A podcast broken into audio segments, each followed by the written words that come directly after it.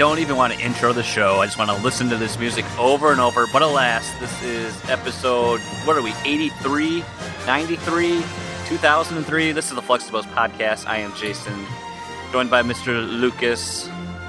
Hello. And tonight, because Graham, Graham Yates deserves quality Star Wars discussion, and he can't get enough. We have on the show, joining us tonight, Sean Evans Star Wars! And Nathan Thomas. I am a Jedi, like my father before me. Oh, Impressive. Most impressive. you came But in you with a not Jedi, a Jedi reference. yet. Didn't even. I I was expecting Palpatine right off the bat, but maybe it's I gotta, I soon gotta flex that. the wings a little bit. All right, all right. I think you should have your yes, do your lightsaber duels.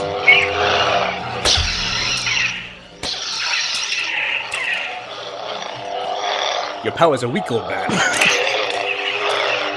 Strike me down. I will own. I don't even know the line. Uh, Strike me down. Good work. as you can see, we are very excited for Star Wars, and this is the week of the Force Awakens. So, what better time to be excited for Star Wars? First Star off, Wars? What what what is what is Star Wars? Uh, Don't make me destroy you. it was that uh, that thing that uh, the one U.S. President uh, Ronald Reagan did for like Oh, the satellite missile defense. defense system. Yeah. Oh, go. yeah. Oh, the interview. Yeah, yeah, okay. I think that's that. That was the part when he had that uh, that that uh, airdrop came in. Remember, he had to store it. I think that, that, that that's Star Wars. yes. So when does this new Star Wars movie come out? This Friday? Because I got tickets to see Sisters on Friday. Oh, that's that's okay. That's the big that's that's the big show on Friday. What about Alvin and the Chipmunks? Dude, Sisters. I don't even know what. Oh yeah, sisters. Okay. That's the Tina Fey and um, Oh, that one. the girl from And Parks Amy and Rec. Poehler. Amy, Poehler, yeah. Why why would you release a movie on the same day as Star Wars? Seriously. Why is Star Wars releasing on a Friday, technically? Anyway, why isn't it like a Wednesday? Well, it's actually Thursday night. Yeah, see, Well, that, that's the thing that I don't get too. They make this big deal about the Friday release, but then it's not like you have to go on midnight anymore. It's like, well, here, here's prime time Right. Thursday night tickets. I wondered the same thing when the tickets came out. It wasn't. I was expecting to go to the midnight release because that for me is that feels special. Let's go to a midnight release of Star Wars. No, Mhm. it's seven p.m. and ten thirty p.m. Like, But what? they know who their fan base is. It's like working 40 year olds who have to be at work the next day. They I took. Hey, come on! Real fans take the day off work. I did. I took Thursday and Friday off. I took Friday off, and they know exactly why I'm taking the day off. Yeah, I'm. I'm. Maybe you guys get this too, um, but I'm definitely the Star Wars guy in the office. So anytime that anything is up, they're like, "Hey, Jason, so you know Star Wars, blah blah blah, this or so are you going? You're probably excited for the movie this week, that, and it's it's it getting a little old, but it's it's still funny at the same time. You're like Star Wars guy. yeah, I, That's Hey, an Star I'm, Wars I'm very excited for Sisters. That's right. Uh, I, I do have my Star Wars T-shirt rotation that begins tomorrow, leading up to Friday, though. So See, and that's the thing I realized. Uh, I was thinking about that last week, and I realized that in my T-shirt drawer, there are no Star Wars T-shirts. what? Nobody Wow. has ever bought me a Star Wars shirt, nor have I ever seen one to buy, like for myself. I Wait, you've never realized seen a Star Wars shirt to buy?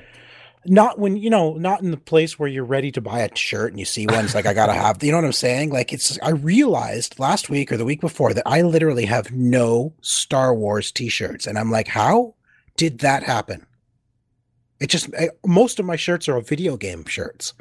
I have no Star Wars shirts. you're And I'm- a deprived Oh, no. Canadian. I, I am. I'm very, very, very sad and ashamed to say that. So find your lack of faith disturbing. I wonder if your feelings on this matter are clear. now, fulfill your destiny. Your T-shirt destiny. Wars shirt. No, it's funny. It's funny that you just you bring that up because you know I just finished watching Return of the Jedi. Um, listeners already know I you know I started forcing my I forced my wife into taking her journey to the Force Awakens, which uh, she informed me that she enjoyed more than she thought she would, as when it came to its conclusion. But there's a line in Return of the Jedi, and I can't remember what it's one of the you know I think it's I think it's before Luke arrives on the Death Star. But back the, during the back and forth exchanges they have, you know, numerous times when Vader keeps meeting with the Emperor, but I can't remember. He like I, I want to say Vader tells him something, and he's just like, "I already knew that," and I was like, "Oh, that I have Wow. foreseen it. just very abrupt." But I have to say, I, after watching that movie, I think that is I w- this was on the Blu-rays. I have to say that that is probably my least favorite of the special editions. I can get past a lot of the things, but I don't like the extended scene in Jabba's pal- palace Oh, and the the dance, the music, and hmm. everything. No, me either. And did no, and did, did I just miss it, or did they?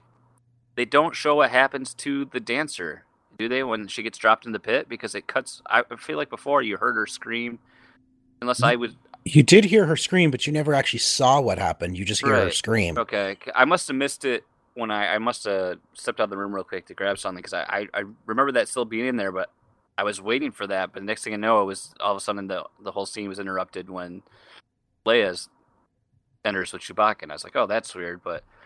Um, I was truly heartbroken at the end of the movie, and I remembered that they got rid of my favorite music ever. Yeah, I know. The, the, the end sequence music was the best.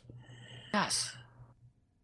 And Yub and then Nub. and then they put Ah. and then they put Hayden Christensen in too. Ah, don't get me started on that. Ah, you know, I Nathan, I was just listening to your show. Um, I just got through on my way home that section of the discussion, and I remember being the one watching it in the theaters. I hated that, and I'm a little more okay with it now. Maybe it's because I'm just more open to the prequels in general, but it still just feel right. Well, I just I just I, I see it and, I, and Luke looks over at them and he smiles. I'm thinking now he's got to look over at them like, who the heck are you? Well, at the same time, you got like Obi Wan and Yoda standing next to him, right? And they're looking over at him like, "Dude, you slaughtered children. Get out of here!" Yeah, yeah. Seriously, seriously. Let me ask you guys: when you watch all six movies, do you watch them in order from one through six? I did this time. I did this last time as well So for continuity. Well, here's the thing I discovered, and this is I I really, really enjoyed this this order. Uh, I watched it with my girls back in uh, uh, back at Easter. Uh, we spent the whole weekend. We watched all six movies, and we watched it. We out- watched episode four, or five, right, and then you get the big reveal that that Darth Vader is Luke's father. Spoiler alert. Um, and then what we did is we went after after um, Empire Strikes Back. We went and watched one, two, and three as a flashback sequence. And then when you finish that, you go you finish the whole thing with Return of the Jedi, and it actually works really well because now you've got the scenes with Luke, Vader, and the Emperor right after you saw the Emperor and Anakin with their whole story. And it's like, wow, does Return of the Jedi after like really fit after watching one, two, and three? It's That's just the it- order I did it in with my wife. Too. I was just gonna ask that. yeah, you did four, five, one, two, three, six. Yep. yep. Yeah, it's a perfect order. Well, I like how it, it really it builds on that cliffhanger that Empire leaves you in too. You know Yeah. what's happened to Han and Exactly. and what really it gives it gives too is like it really like she um you know she had been slightly exposed to the movies. I mean she was familiar with the plot and everything like that, and you knew about the you know Darth Vader and Luke and all this. But after watching Revenge of the Sith, she like had this hatred for Darth Vader. Like especially like the end, like that last hour of Revenge of the Sith was very hard on her because you know the youngling scene, him just slaughtering everybody, and she's like she just could not stand Vader at that point because of how- What? That's it. uh, of everything. So I mean, I mean that's great because it gives more, you know, it gives you. I guess it helps for new a new viewer. It puts you in that same mindset of someone that in that universe. You know, you have this fear and this there's aura of of, of around Vader. You know.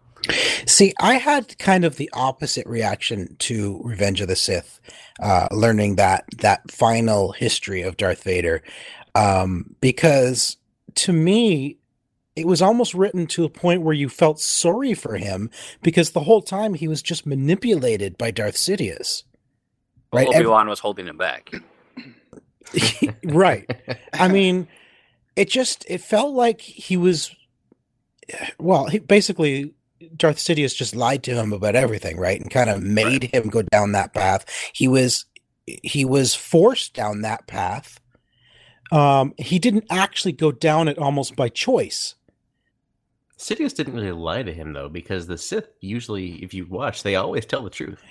True, but he was still manipulated. You know what I mean? Like I felt, Yeah, he's I manipulated. felt like he was he was a victim, not someone who actually turned evil. And and the moment he turns evil, it was like a complete switch. Like, What have I done? yeah, what have I done? Okay, now I'm a Sith Lord. Like, it's what? You killed you you you aided in killing Mace Windu, so that's it. Now you might as well just turn your back on the Jedi, just like that. What have I done?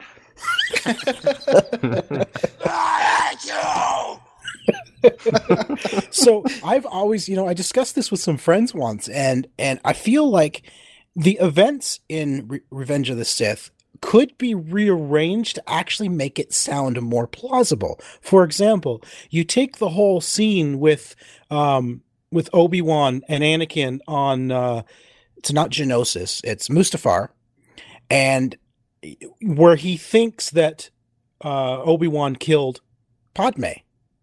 And you do that scene before he becomes Darth Vader.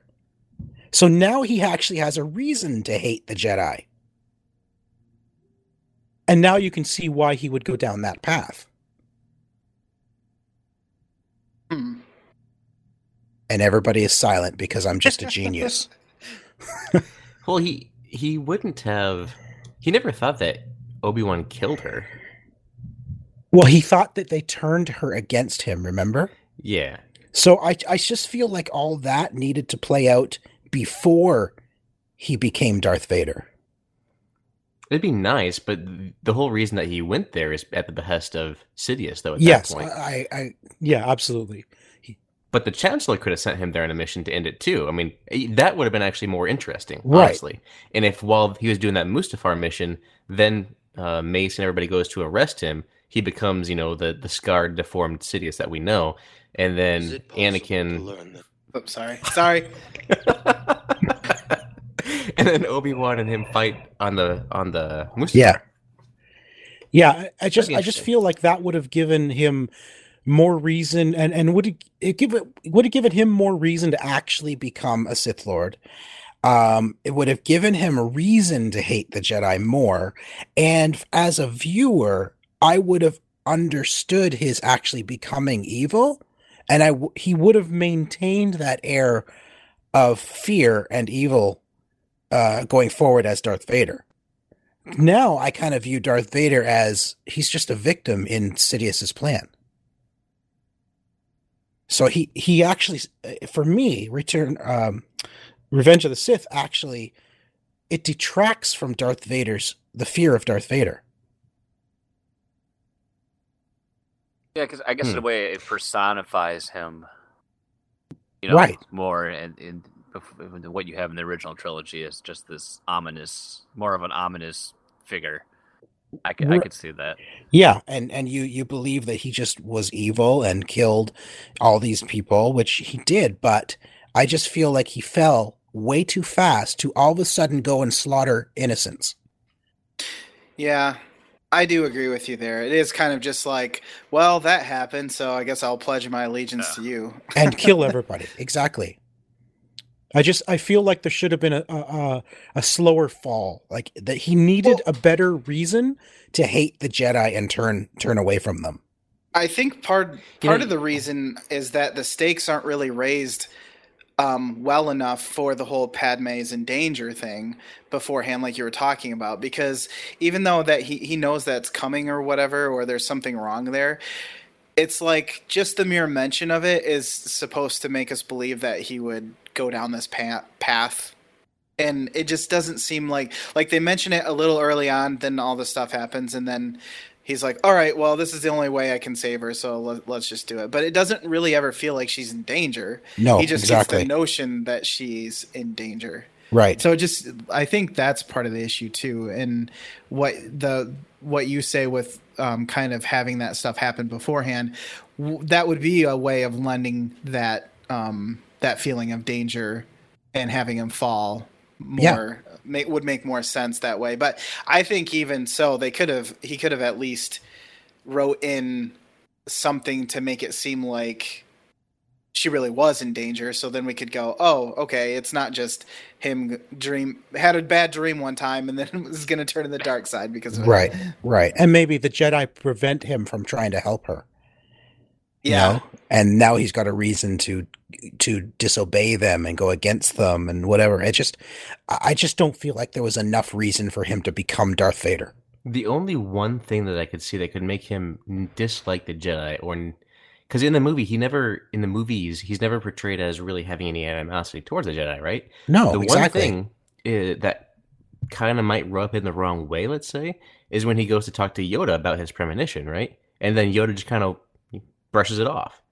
I mean, that could be the only thing that kind of makes him have some sort of ill feeling toward the Jedi. From what I tell in the movies, anyway. You could look at some of the other ancillary material, like the Clone Wars or things like that, and things kind of start to build. But even there, there's not a whole lot uh, aside from maybe Ahsoka being turned on by the council. How, by the way, how how far are we getting out of the movies here? Uh, just so we don't go into other I mean, territories. This is Star Wars, so I mean, you know, I've never finished the Clone Wars, so I don't know the whole Ahsoka story yet. I know Yeah, same briefly some of the Ahsoka story, but I don't really know it.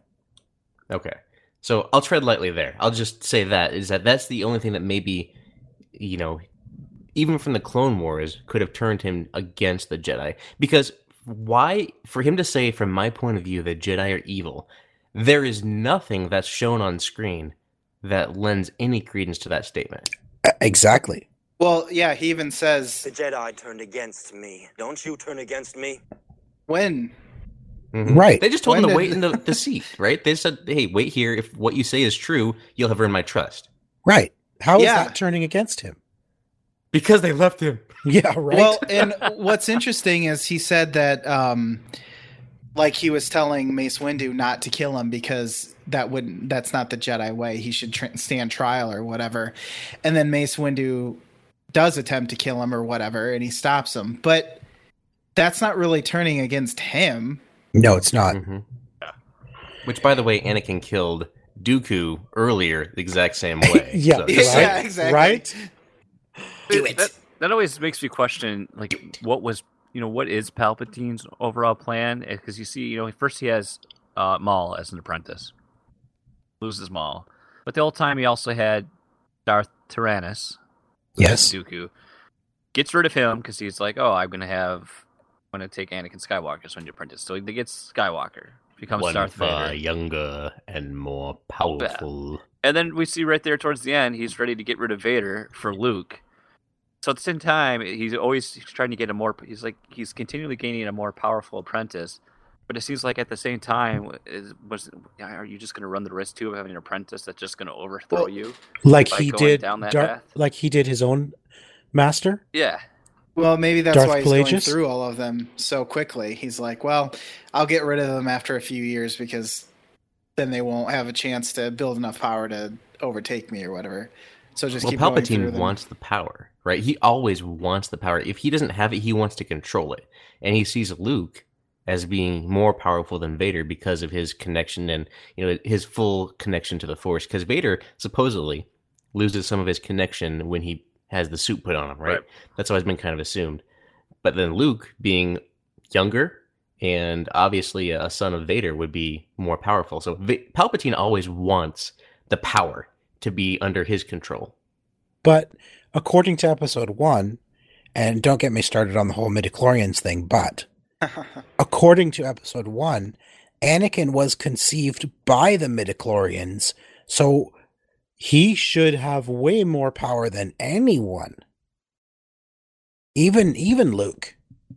Because and he Luke would have. Luke was conceived normally whereas Vader was not. And he would have been more powerful with that had it not been Obi Wan cutting off all of his limbs, right? Yeah. Fair. That's right. He's more he- machine now than man. That's right. That's right. Twisted and evil. And then I just kind of speculating a little more on on Luke than and I I want to go into too much at this time of the show, but I mean it's just interesting. Like I I kind of I feel like Luke kind of walks that the line between light side and, the, and dark because I mean just look how many look how many people Luke has killed throughout throughout the trilogy Well- and especially in Return of the Jedi. And then you his see- body count in Jedi is pretty high. yeah, and then you see like that that final confrontation with his father. There's there's definitely some anger that's fueling that that altercation, and just my favorite my favorite Vader delivery, sister. yeah. You have a twin sister. Sister. Which everyone should go and see on Friday. Actually, That's sisters, Um, exactly. um, it all comes together. I, I actually was kind of um, interested in that because he also he fails he fails his um, test in the cave um, when he sees uh, in the the um, fifth movie. He fails his test in the cave, and he also doesn't complete his training. So he did exactly what his father did, which is to go save his friends instead of listening to somebody on the Jedi Council. Well, extinct Jedi Council. And then, like you said, he kills a bunch of people. And he does the number one thing that makes you a bad guy, and everyone knows it. He starts wearing black, and we all know that makes you a bad guy. He gave in to his anger too when fighting Vader. That's true. And did did Yo- did Yoda not tell him in I can't remember if it was Return of the Jedi or um Empire that if you face Vader now like but I can't remember exact words but he said if you face him now you will fall to the dark side. Not in those Uh, words but he he alluded to that. And he was like, "No, I won't." Yeah, basically. I- I'm I not think that's like my before father, he leaves or uh. Dagobah and Empire. I think that's when that happens. Yeah. So I mean, I there's there's do a there's a great article online somewhere where they actually speculate that Luke did turn to the dark side in Return of the Jedi. It's just written in such a way that you don't realize it. And I, So- I, I don't know to pull from your conversation too, Nathan. I mean, you guys brought up the point of how he's he's using force choke on Mhm. the the guards when he enters the palace, which has always been perceived as a dark. A Oh, yes. power. Well, it's it's an attack, right? Yeah. He's he's point blank attacking those guys unprovoked. He's not defending himself. He's just attacking them. That's a good point. Yeah. But I mean, Well, it, like in the the whole Legends universe too. What you know, Luke starts a new order, you know, new Jedi Order, and all this and that, which is that's that's gone now. So I mean, are we to assume though, you know, based on this, you know, is is Luke maybe is this a new, a new uh form of Jedi? You know, does it embrace you know some of the Sith ideology Well- into it? I mean, Or did know- does does he bring balance to the Force? ah, So there is no Jedi or Sith. It is literally balance where if you are a Force user, period. Does that like would that even make sense? Which kind of if it goes down the if you go down the lore of you know Anakin is supposed to bring balance to the Force. Well, he, Prophecy that could have been misread. yes, right mhm. you know well maybe luke is the one who actually brings balance because of these events where he is a user of both the light and the dark that would be that would be balance And that's why he has a green lightsaber mixed between red and blue, right? red and blue And make purple that would be mace windu ah. Oh, that's right. Dang it. dang Well, there was if it, if you're familiar with um, Knights of the Old Republic, the games. I know this is getting way out there, but there was that one Jedi character who was out and hiding, who started out as a neutral gray. Um, he was neither good nor evil. He did it all for the Wookiee. Exactly. Oh, are you talking about And- gandalf yeah, yeah. He was a gray wizard, and um, none shall pass. but uh, I can't remember what his name was. But I always thought that was interesting. But maybe that's kind of what happened to Luke is because he didn't really complete his training. He doesn't really have anything to go off on, or to go other than like, well, I'm not an emperor, and I'm not the emperor's right hand man, so I can't be that evil, right? I loved his line in that game that he because he was on Kashyyyk, right? And he did something, and he went into exile on Kashyyyk, and he said he did it all for the Wookiees. And you can reply, "What?" and he said, "The Wookiees." God. it was so good. Uh, I, I do have to say, if anyone that you haven't watched the movies a long time, for like for me personally, up until um, I had watched, I'd say the prequel trilogies, and but I hadn't watched the original movies since like the last time I had watched them was on VHS, and so it, it had been probably a good ten, oh, not quite ten years. I'd probably say a a good at least six to eight years since I'd watched these movies, so it was um, a good good refresher. Revisit them, and I mean, you remember so much, but at least uh, going back from a, a, a gosh, it's got to be more than ten years because I was a teenager then. But going back then and then watching them again as an adult, it, there's so much more that you understand and then you pick up on and things like that. So it definitely kind of gave me more to think about when the movies. But I, I did say that, that I love the speeder bikes on Endor. I love the sound effects those things make. Oh Uh, yeah, seriously. and I mean Ackbar. So that's the other highlight of Return of the Jedi. I mean, It's a trap! or just the, the whole, the whole. At that at that distance, our cruisers can't repel that firepower of that magnitude. Our cruisers can't repel firepower of that magnitude. At that close range, we won't last long against those Star Destroyers. I love I love Lando's response to well, that's longer than that Death Star. Oh, but What, what are some of your favorite scenes? I mean, honestly, I go back. One of my ultimate favorite scenes that I can just watch over and over is the Darth Maul battle. You know, with Qui Gon and, and Obi Wan, just that whole lightsaber battle is just Mm. incredible. you know, I.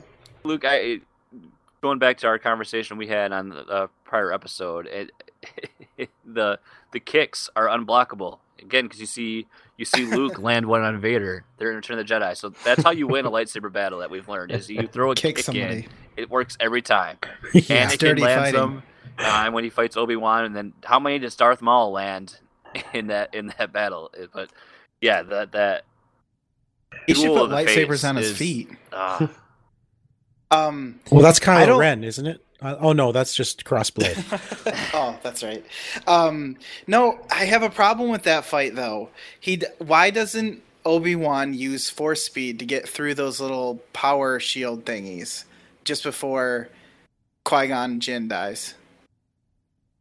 Because he Because it has was to not sit the there. will and- of the Force. well, none of them did, right? the midichlorians wouldn't let him. Right. Well, they they sure were jumping a whole lot. Actually, they didn't jump as much as I remember, but it, I think I still think it's funny how just the jumping at all. But um, The force speed, honestly, was bizarre. Just seeing them all of a sudden, like it's like they're the Flash or something. I don't Right. know. It just seems well, they only strange use to it have. once. Yeah, to get away from the droidekas, Yep. and that. They're no match for droidekas. Oh gosh. Like yeah, that scene ranks up there. I, I think the the the be- only like I don't mind. Uh, I do like the uh the Jango Fett Obi Wan fight yes. that takes place. That's Yeah, I like cool that. in the in the the rain. But other than that, the only other thing I really take away from And that General was Grievous. Grievous. I, I love the when all the Jedi show up and the that final sequence. You have all those Jedi fighting, which was cool to see. And then all of a sudden the clone when that part when the clone troopers come in, that was pretty sweet. I remember really liking that the first time I saw it, and it, it, it still gives you a little sense of excitement. But it, I I do like Obi Wan's line when he kills Grievous with a blaster.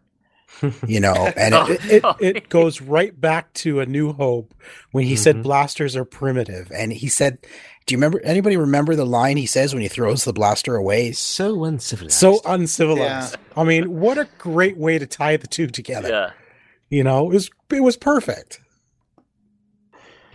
And when he's talking about in A New Hope, he's talking about the lightsaber, and it's like it's a more elegant weapon from a more civilized. That's age. right. So I just I thought that was a perfect line too. You know, kills him with a blaster.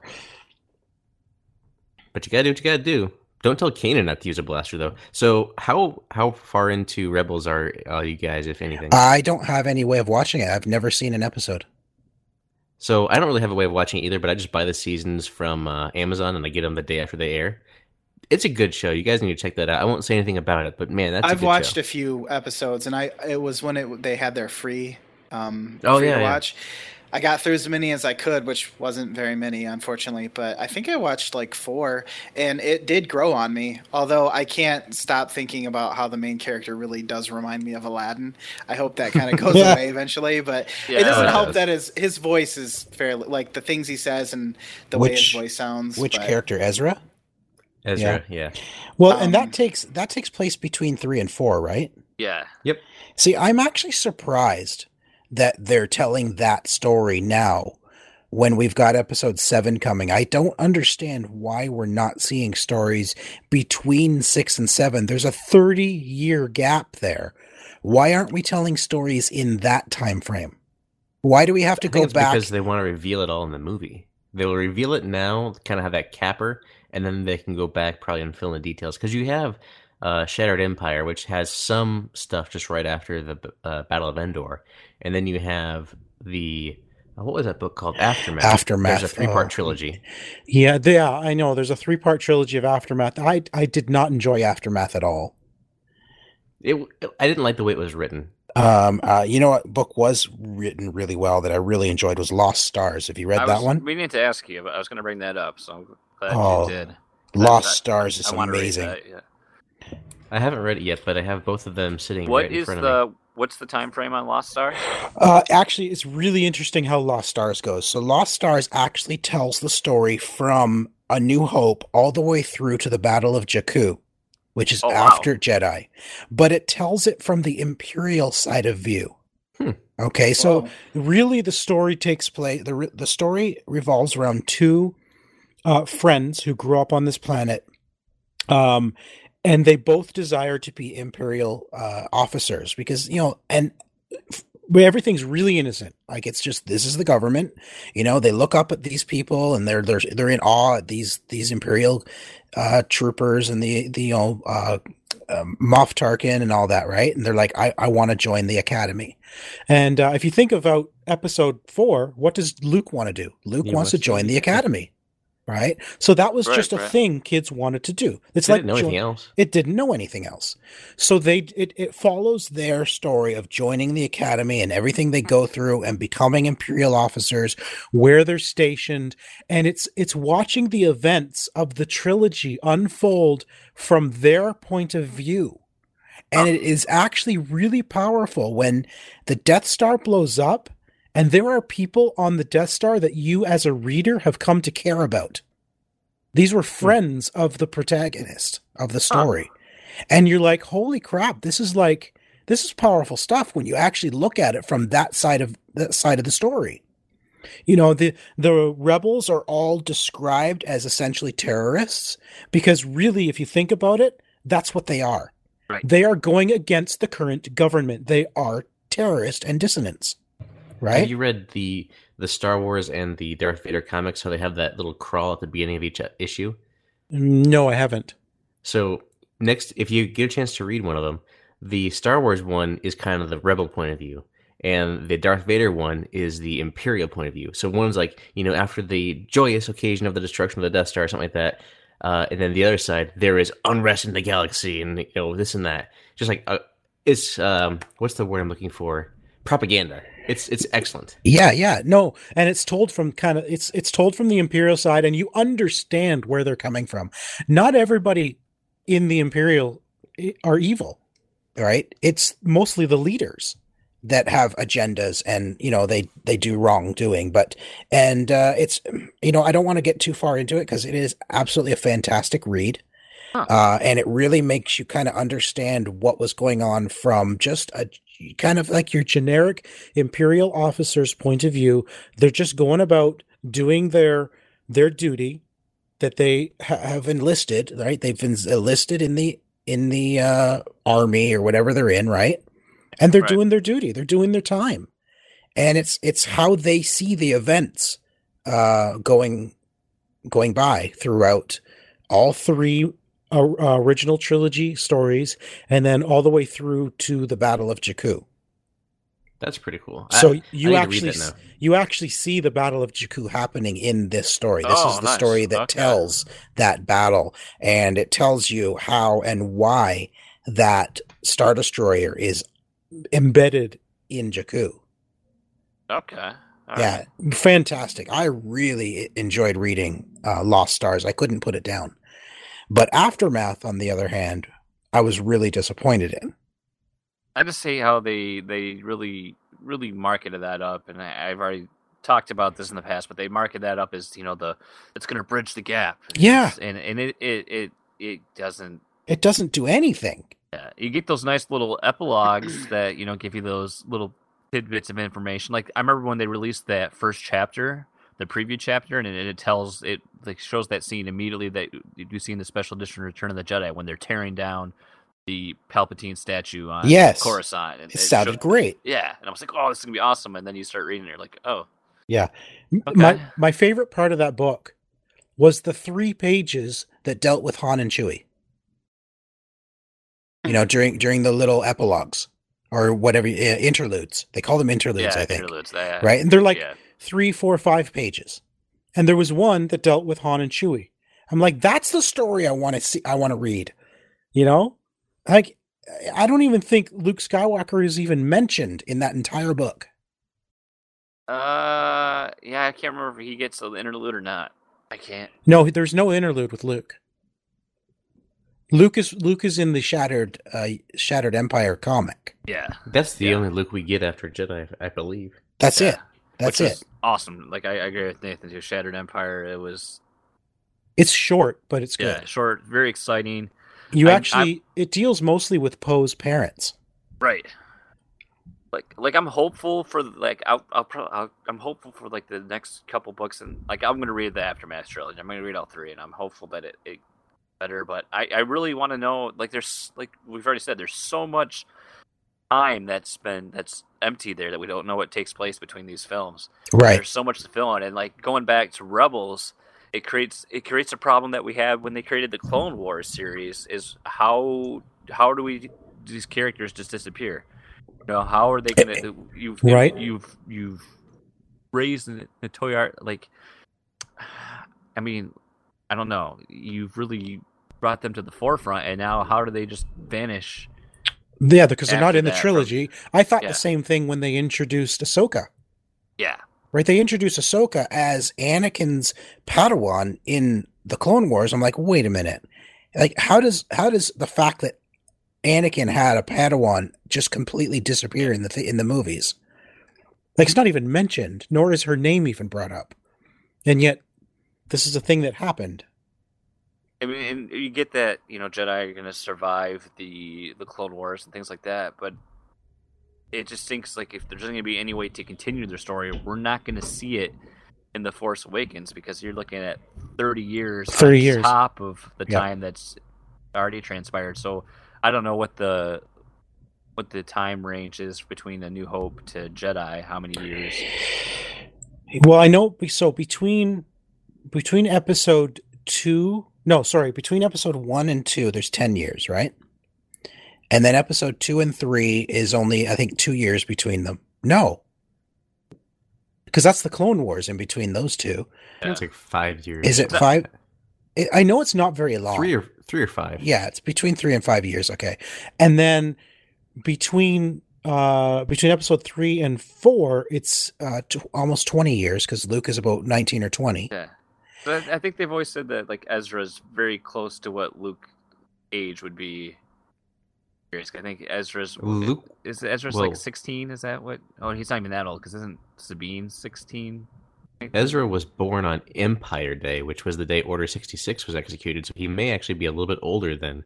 Well, he would be a little bit older than Luke. Okay, okay. Well, yeah, but how long I mean, when did Order 66 happen to versus when Luke was born? I mean, how much time actually took place in uh, Revenge of the Sith?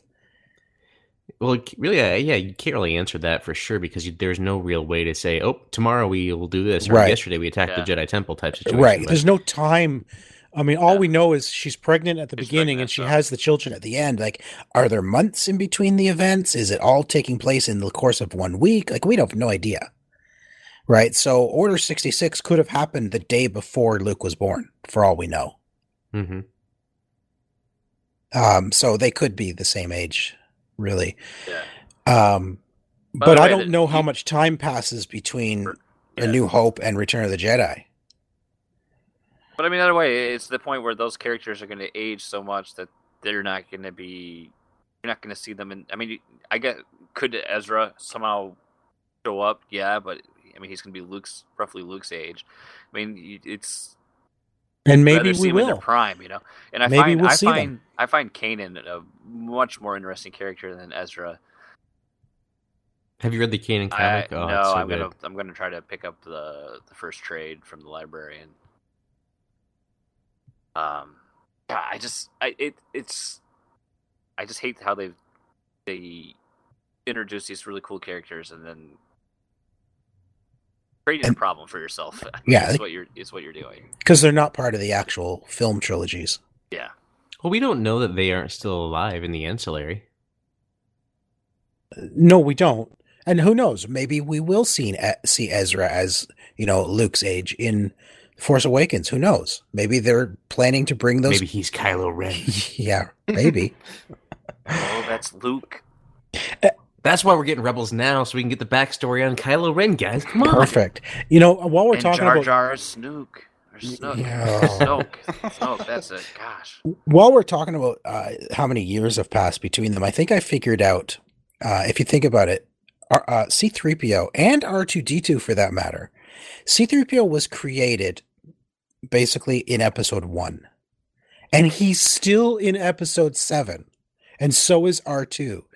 I figured out a couple weeks ago that they have to be at least 75 years old. These are 75 year old droids.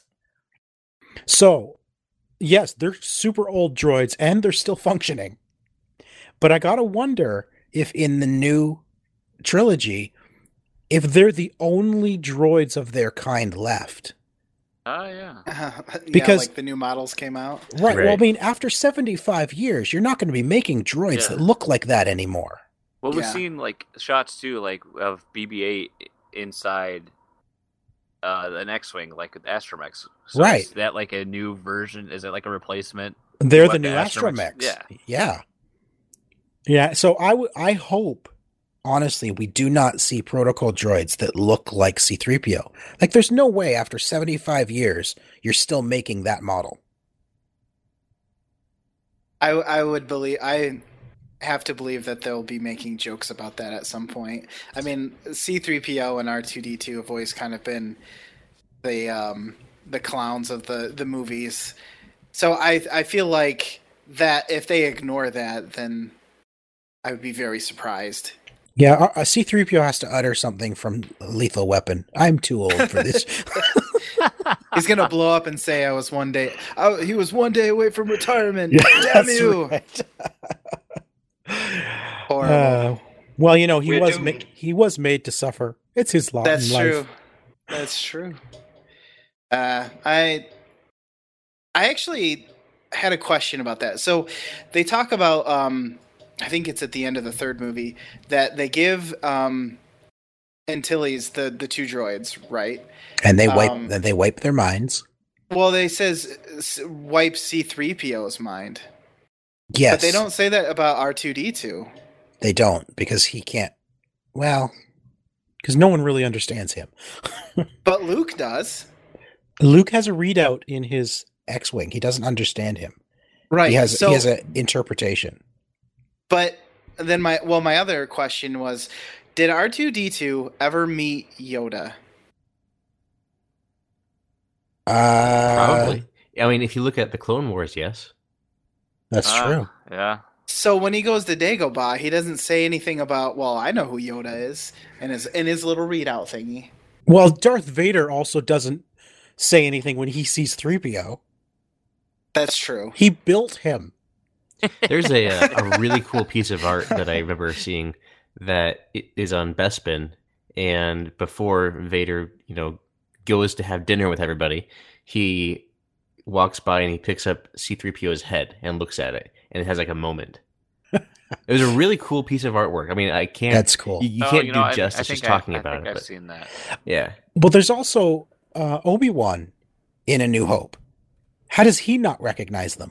Well, he didn't own them. He said he didn't recall owning any droids. He didn't own them. He's a Jedi. He didn't No, own anything. but he certainly didn't recognize Well, them. No, R2D2 was, went he was with. Obi Wan Then he would he'll defer to as well. What I said was true. from a From a certain certain- point From of a view. certain point of view. I know, but seriously, I mean, R2 and 3PO, he obviously knows who they are. He had a lot of interaction with them in the in the the prequel trilogy. And Yeah. yet in A New Hope, he he has no inclination of recognition on them whatsoever. Well, Lucas said once, like the droids are like blenders that you wouldn't recognize a blender that you've seen in the store twenty years ago, right? Well, that's true because I mean, C3PO C3PO is a protocol droid and we saw them everywhere. And This the But R2 unit's same thing. But there's no. Well, that's true. I mean, I guess it would be like knowing the serial number of your television. Yeah. Yeah. Well, yeah, that's a good point. Because I was just about to say, none of them are, you know, they might be C something, but it's Well- not always C3PO. But No, they do have their own call number, C3PO, R2D2 because there's R4, you know, there's there's a whole bunch of like the the red one I think is R4. R4 No. something. Yeah. But Uh, still, I mean, we see the way that droids are treated in this movie, in all throughout all the movies. Anyway, they're pretty much a second thought. So I guess it doesn't. I mean, They're just made to suffer. it, it's true. It's their lot in life. But yeah, I don't know. That's just one of those things that kind of goes along with like you you write all these characters in this world and then they never see each other because they're separate properties or whatever Yeah. separate Yeah. stories but they exist somewhere so it kind of goes along with that how does nobody ever go wait a minute r2d2 i can attribute at least R2, r2d2 to not knowing anything about what's going on because if it's explained somewhere um, that if the droids don't get their minds wiped they kind of start going crazy it'd be like having an old hard drive from like 50 years ago or something It's Cort- you know, it's it'd be- Cortana from Halo. They start fragmenting. yeah, exactly. So I can I can give that a pass, but for Yeah. anybody to be like, "Oh, C-3PO, I remember you because you're so damn annoying," you know, Well, like It'd that, be like- same, but you're uh, no Jar Jar Binks. that's true. you get the same situation that, that happens from the, the Clone Wars series. You have, uh, but I, I think if you actually go back and watch it, I don't know. It, this, you have, you have Anakin and all these missions, and then there's Grievous showing up all the time. But then they meet for the first time in Revenge of the Sith. yeah, yeah. So it's.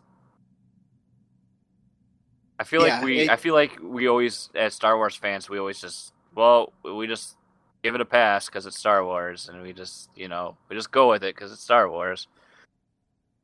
Well, it's the unfortunate thing of of them writing stories in between episodes that were already written. Yeah, Yeah. it's it's so hard to write stories and also make them fit in the course of the movies. Like you just can't do that. That's why I'm super excited for episode seven because there is nothing known after. There's Yeah. nothing known after, but then my my worry is that we're going to find the same issue when they start telling the stories in that 30 years. Are those stories going to fit into episode 7? But I feel like with with Disney owning the property now, I feel like they'll have a better hold on that because they'll be able to allocate resources that can be managed. And they've know, and probably already got it all mapped out. Yeah, Right? They've I would- probably already developed characters and situations and stories that have happened in that 30 years so that they will tie into what we're going to see in the movie. right. Or at Like, least I can the totally see- to. Yeah, I can totally see Disney doing that. They're not like, let's just write a story. I think they've they've mapped out that 30 years of characters and events so that they all do lead up to episode 7 by the time they're all told. I'm just secretly, I'm on the the hype hope train that uh, Kyle Katarn somehow makes his way into Yeah. Rogue One. That, that would if that somehow happens, that I would be amazing. Isn't he Empire Strikes Back era? Shadows of the Empire. Yeah. Yeah, that's that's Empire Strikes Back era though, right? Mhm. Yeah.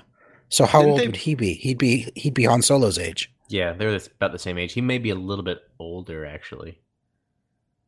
Didn't they add his ship into one of the special editions or something? Like went back and Well, added it in. You're thinking of uh, Dash Rendar. Kyle y- Katarn, Dash Rendar. yeah. But yeah, the Outrider was in uh, shown in. I think it, I think it's shown leaving the Mos Eisley spaceport, or it's shown at Mos Eisley. I can't quite remember, but Kyle Katarn was uh, Dark Forces uh, protagonist. Jedi Knight. Yep. Uh, yeah, I'm getting them all mixed up. Uh, you know, it's easy to do. They're all legends anyway, guys. It's Right. it's okay. They never existed. Yep. That's, that's right. They've been erased from history with, along with Mara Jade. So of of the, the great purge that is the EU, when they order sixty six that, what is the the biggest loss that you feel from the EU that may or may not come back? Grand Admiral Thrawn. Grand, yeah, uh, Grand Emperor, yeah, Thrawn, uh, Mara Jade, and the Solo twins. But the the Solo twins, that storyline really kind of it fizzled out. Like Jaina was strong, Jaina was awesome, but then the whole Darth Caedus thing, it just uh, didn't sit well with me. I know, but it was just they were they were so ingrained in the EU, like they were big characters, you know. That wasn't just one story; they were established characters.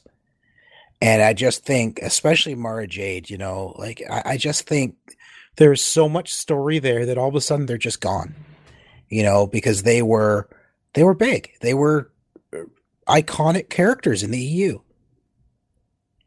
What about um? Oh, jeez. Well, but Dar- Boba Fett getting out of the Sarlacc because now that's so you know what's So- gonna happen there? In aftermath, you don't. I mean, because are we gonna go in that territory Well, now? in aftermath, you get a glimpse of someone who might be uh, Ja- um, Boba Fett. I don't think we actually see him, do we? Are we going there? Well, Are we, is that fair game aftermath? Yeah, I mean the book's been out for how the long? book's I been out a while. It's not really spoiler, but we do Okay. we do catch a glimpse of someone who could very well be Boba Fett. So the dude that could be Boba Fett, obviously, he's the hotshot gunner guy that goes to get the the piece of armor. At the armor in the box, that's Fett's armor. So I don't know if if this dude is just going to take the mantle of Fett at that point, or if he actually would be. Because you think about it, Fett was born, quote unquote, uh, created as an unaltered clone. Yes. He was it was what was he probably nine for Attack of the Clones. He'd be Yeah. like Yeah. eighty. Yeah, He wouldn't I mean- still be I mean doing. Luke's gonna be old, and he's gonna be way older than Luke. So yeah. there's That's no way true. that he can be in. the Well, Force they use that they have they have um growth. Well, if he is unaltered though, yeah, then I he, guess. yeah, he was the yeah. All the rest are going to be long gone at that point, but yeah, Yeah, no, he could yeah. still be possibly around. So it couldn't even be a clone that stepped in and knew about it. It'd be No, the clone they- the clones are all gone. yeah, they But I do think we'll five see his armor again on somebody. Oh yeah, yeah well, it's. Mandalorian armor, right? And that's a Mhm. whole That's true. That's I like mean, a whole thing. yep. It is just Mandalorian armor. Well, do you guys do you want to focus our? You want to focus on what we want to like? Are we expecting from episode seven? I mean, we've kind of danced around Star Wars as a whole. I mean, what do- what do you guys? I mean.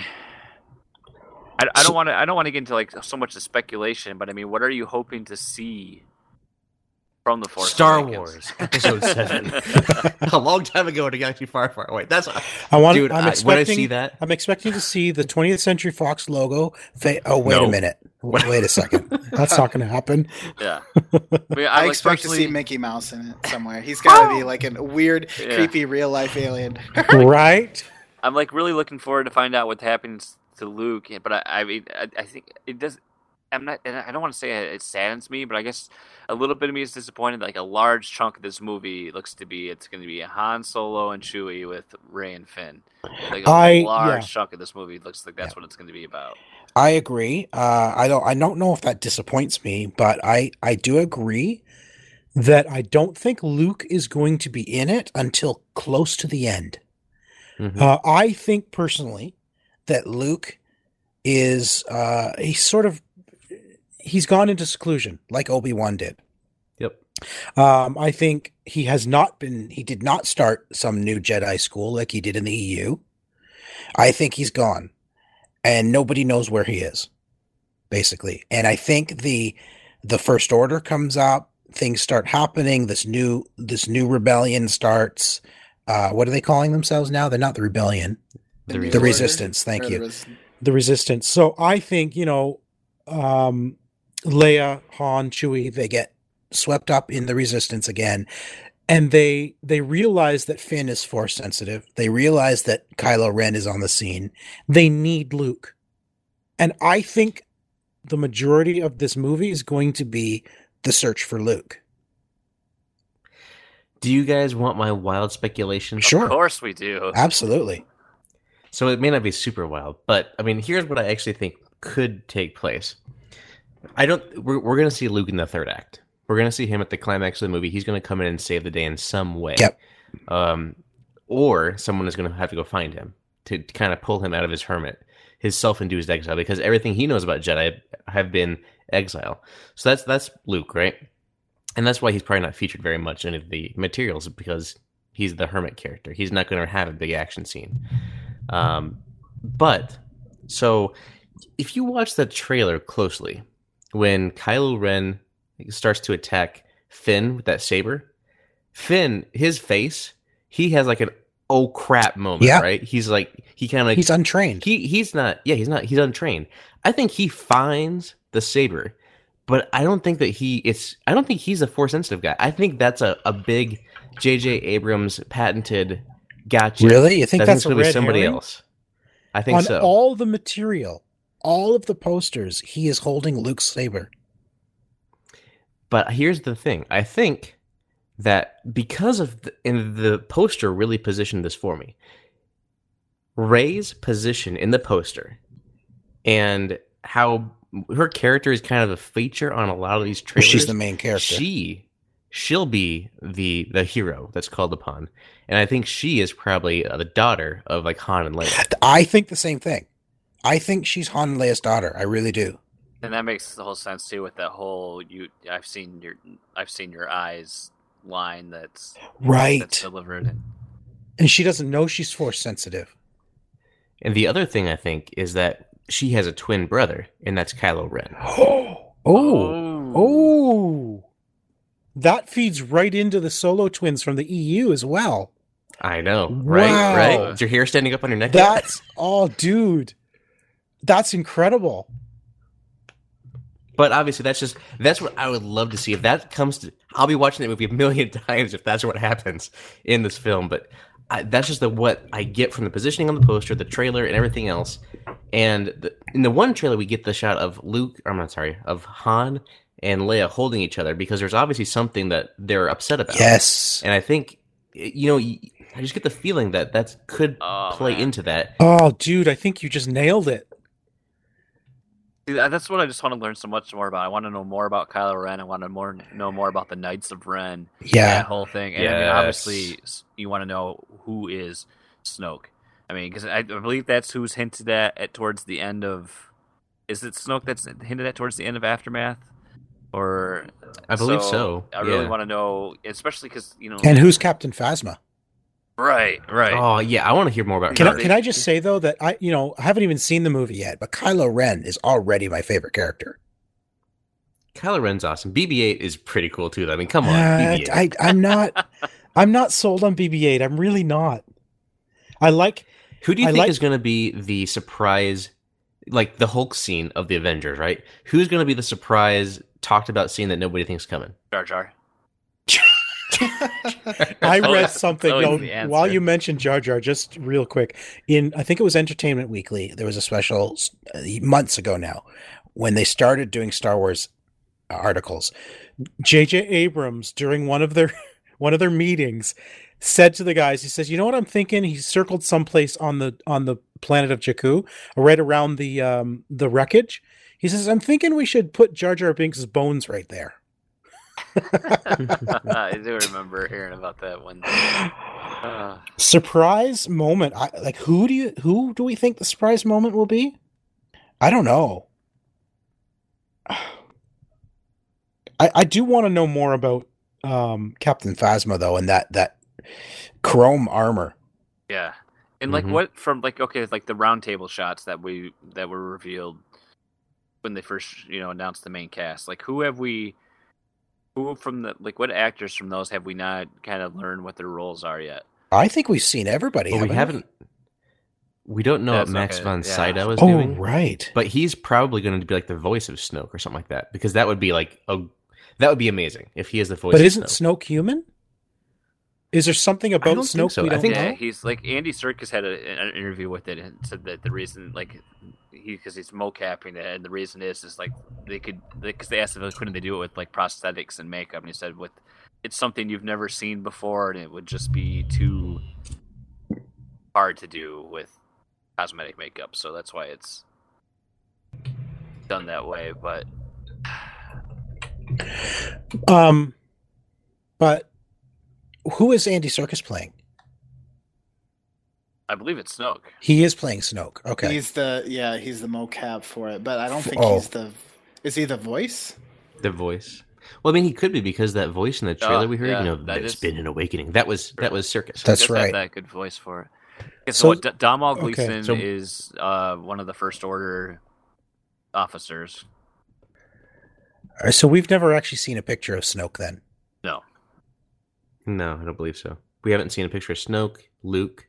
Uh, have we seen a picture of uh, Maz Kanata? yes yeah, she's like very She's with the tiny big- on the Okay. post on the poster there. She's got the big, the big uh, Okay. goggles on her face. She's she's the Okay, one need to you pick up a hear in the trailer as well uh, about letting the force in. That's her talking. Right, and then she's said something about you know I've seen Yeah. those Yes. eyes. I've I'm seen assuming eyes that's her hand Yeah. too. We see handing off the lightsaber. The lightsaber. Now the history with her. Apparently, she's like hundreds of years old. So, no, no, hundreds. I don't know how many. I was gonna say she maybe she yeah, went to she might have, Yoda. but Uh, apparently that's her history. Is she's a very old being, so she has seen all of it. Yeah. Like that's what I want. I'm interested in learning too. Is like how Anakin Skywalker's lightsaber is recovered, and how did that, you know, It's it's. Oh yeah, it is Anakin's right. Luke's first blade. Yeah, it's the one he lost in and- Bespin. Yeah, and like and was there a skeleton hand clutching? And like, it? don't they talk about? Is, and I believe it's one of the interludes in aftermath again. Isn't that Vader's lightsaber? They're talking about. So you know, if that's gonna does that appear? And Yeah, in in aftermath they're talking about Vader's lightsaber. Um, but and and jumping back onto the the Finn conversation real, quick too. There's now that we've seen all these TV spots. A new TV spot comes out every two seconds. Now we see a scene with you know the, these the first order stormtroopers have like a a staff weapon that they're using. Like you show it shows uh Finn with the lightsaber, and then all of a sudden the the stormtrooper pulls out this some sort of um I don't know, it's some sort of staff weapon. So I wonder if you know he does have some sort of training from times in the the corps, the trooper corps, that he at least can somewhat handle himself with a, a, a bladed weapon of that type. Kind of yeah, and I'm wondering what what that weapon is that that in the poster yeah, uh, Rey is yeah. actually holding on. It's like a, Yeah. a force pike type situation.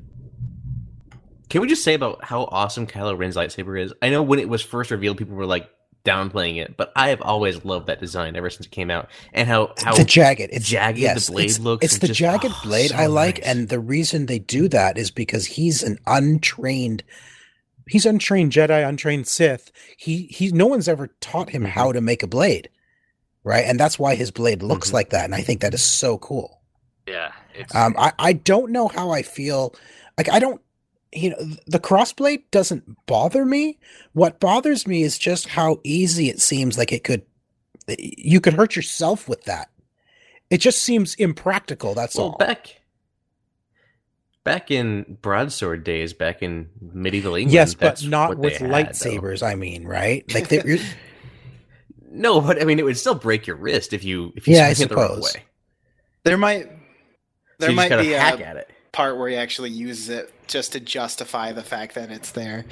well, let's be real for a second, right? We're not going to see the the flips and you know all those twirling of the lightsaber No. that we saw before because none of these people have had lightsaber training. They're all just trying not to cut their own arm no, off and that's when that's they're what using uh, it. Abrams has said is he's going back to the real battles like from the original trilogy, right? They're not Mhm. they're not doing this these amazing battles like we saw in Flippy the in the yeah they're not doing the flippy jumps they're doing sword battles Although that's what they're doing Luke does Primal. jump over Darth Vader one time, but it's much.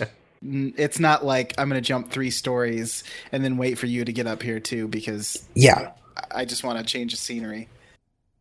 right but we're also talking about people who have not been trained in the force Yes, exactly. so it that's is true. going to be a lot more of a primal uh, sword battle I think it'd be interesting if they were able to, if they kind of go on and Luke has holocrons or something from the Jedi Council. If we get a cameo of oh Qui-Gon, dude. dude I will lose my mind. Well, I was just gonna say, what about the Force ghosts?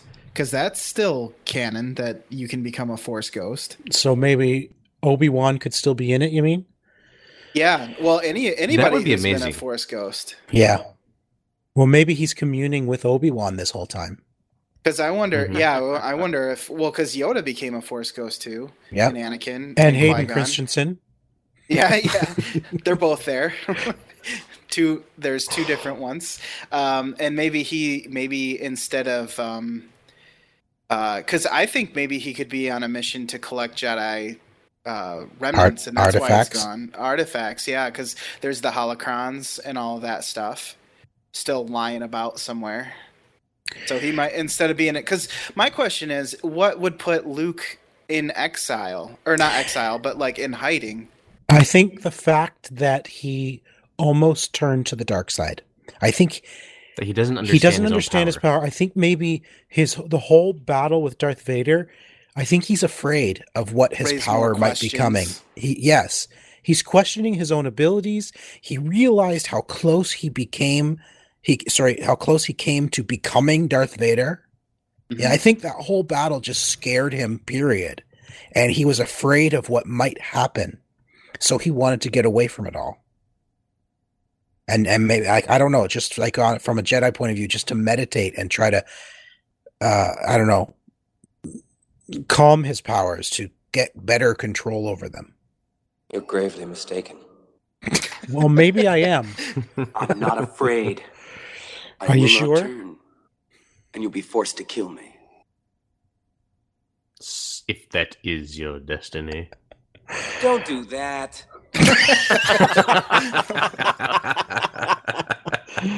Oh, Strike me down. Guys, I am so looking forward to this movie. I can't believe it's this. I know, I right? know. I remember Oh. thinking December. That's going to be never practically. I remember thinking 2015, 2015, right? That was like two years ago. That's too That's long. true. Now it's like true. two days away. I'm seeing it Thursday night and then Friday morning. Mhm. Ah. Seeing it seven o'clock, then So, ten twenty, then I'll Nathan, probably see it again You said you have Friday you have morning. Thursday off. So what are you Thursday gonna do? Friday. How are you gonna fill all that time? Yeah. Yeah, you took Um, Thursday off. You're just going to be like, you know how long that day is going to be? So there's something called a line. Uh, I don't know if you've heard of this or not. In in England, they call it a queue, where you actually go stand Oh, and wait. see, here for- in Canada, we have a thing called assigned seating. Oh God, I wish we had that. Oh, so I wish I, I, always, had. I almost bought Totally IMAX do. tickets just for assigned seating. No, our theater has uh, just last year they implemented for most theaters, for most movies, it's all assigned seating. So when I ordered my tickets online, I am in in on Friday morning. I'm in E- uh, seat E12, and on Thursday night I'm in seat E20, I believe. So it's five rows up from the from the entrance, which is where I like to be. And it's not quite center, but it's still a pretty good spot. But I I can show up five minutes before the show starts. And I because it's Hmm. assigned seating, I just walk in and sit down. So that's an aspect that I do like. However, I also do like the aspect of actually doing the whole communal waiting in line experience. And then, because when Revenge of the Sith came out, I was the first one in line for this theater to see it there as well. But that was in May, so that the weather was a lot nicer. I'm not sure what the weather's going to be like if we're actually going to be outside or inside uh, for uh, Friday, Thursday. But the whole experience, meeting people in line, talking with them, I'm going to be dressed up as a Jedi, obviously. I mean, I got my lightsaber and everything ready to go. So it's going to be fun just to to experience the communal. And during the movie, the energy that will be in that theater because it's a sold out theater. The seven o'clock and the ten twenty and a lot of the other time frames, but the, both of the ones I'm going to oh, are Oh yeah, sold out. they are here too. and it's gonna be amazing because everybody there wants to be there for the Yep. exact same reason, and we're all gonna be cheering at the exact same parts. We're gonna be.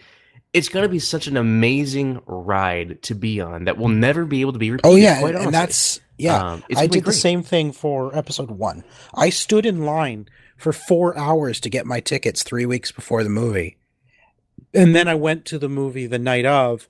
Like I got the midnight tickets. I did the same thing then as I'm doing this week. I got midnight and then again at like 11 a.m. I think that was to, this time it's 10 a.m. But uh, I went and I stood in line for several hours before the movie started, and it was just like you're with family. You know, it's Yes. it's incredible. It's a Yeah. mini convention type situation. Yeah, absolutely. I wish I had a Jedi outfit. See that see, that's what I'm debating because I have I work I'm working a normal day. I'll be out at four, come home, tend to the dog, grab a bite to eat. So our tickets are for seven thirty. There's one showing before ours at seven. And our our theater right by is inside of a mall. So I got, you know, plenty of you know it's just like what time do I get there? At first I was thinking, well, I should definitely need to get there by seven. So I'm thinking, no, I'm probably gonna get there like six thirty. My wife's not gonna get out of work until she won't get there until almost seven. So I'm just like killing time, but Nathan, you need to have some cards. You walk around. Nathan Thomas, that's entertaining. You should listen to it. Nathan Thomas, that's entertaining. do you find this line to be entertaining? Your thoughts? hey, I do, I do a podcast. I need some content. Can I interview you for a second? Let's hear what this line experience is all about. What's the deal with that? I need to actually look. What's the deal with lines? Um, so I need to actually figure out a way to record stuff on my iPhone so I can just take that around and maybe get a little bit of a It's a voice line feedback. Is that the best thing to There use might be some that? app you can download. There's probably apps to it, but voice memo will do it for sure. There actually, there's Will it will it be good there out was of some app my wife had talked to me and emailed me about and saw something for. Um, let me see if I can find it here real quick. Podcasting app. This is good radio right now. I was just gonna say compelling podcast. this right this here. is good radio. Yep. That's how we do things. Uh, are you guys hopeful for episode seven? Do you? yes. I mean, we we all looked down on episode one. I mean, I'm gonna I'm gonna be honest with you. no? We don't, I don't look, look down, down, on it either. Okay, personally, I just don't. I mean, it's Star Wars. I loved it then. I love it now. Um, I know a lot of people hate Jar Jar, but you know what? I'll I'll say it now, and I know a lot of people disagree with me. Jar Jar in Episode One was the C-3PO because C-3PO was not Yep. in it. He was just built. He was not a character in the in the movie. So Jar Jar was the comedic release Well- re- relief.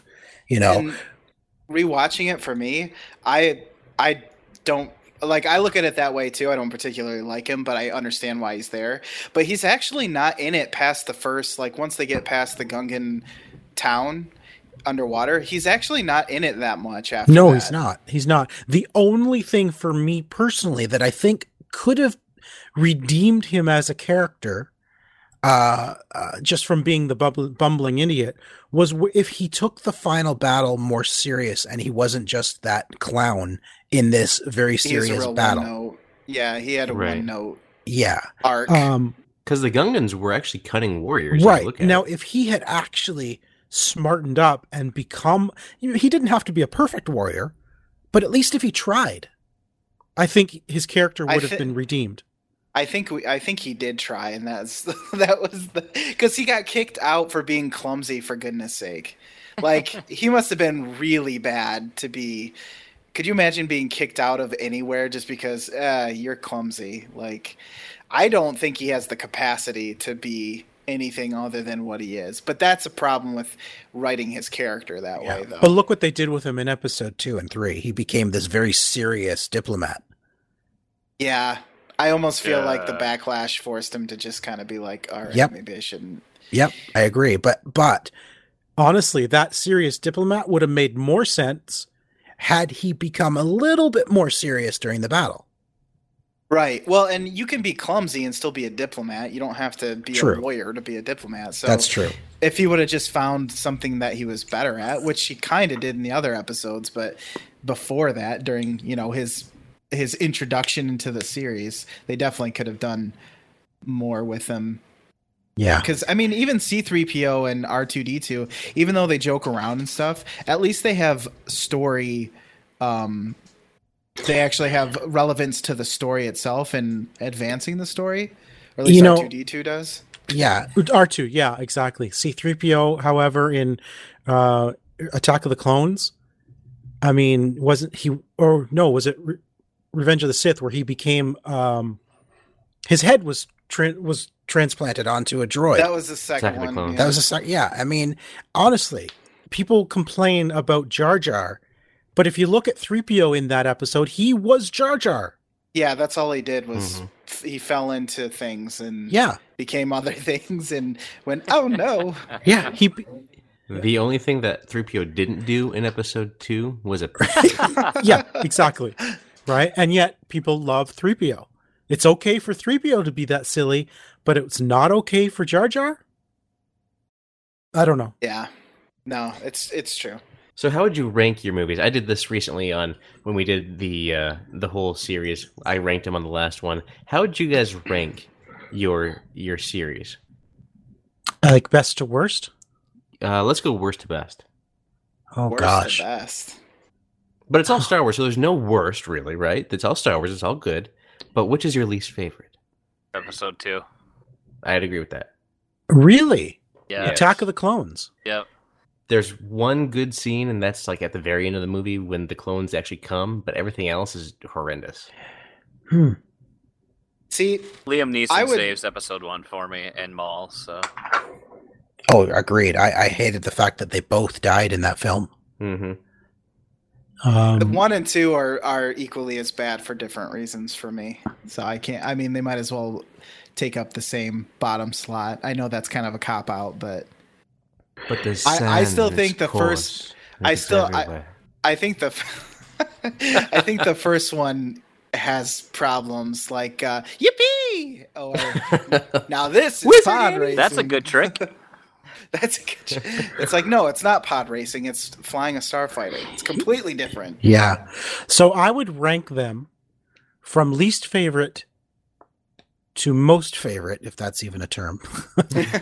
I so would, most preferred. There you go. yeah, I would Ah, go, go. one, two, uh, one, two, four, um, thr one, two, four, three, six, five, or six, Wow. three, five.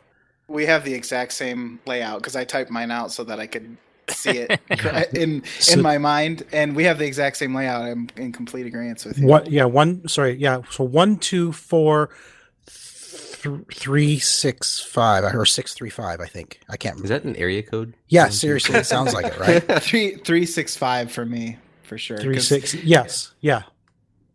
Um, of the yeah, exactly. Because honestly, the original Star Wars. I mean, it's it's Star Wars. I've seen it literally over a hundred times. Uh, I'll never get tired of Star Wars. But the if you look at the original Star Wars and look at just the story, nothing happens in that story.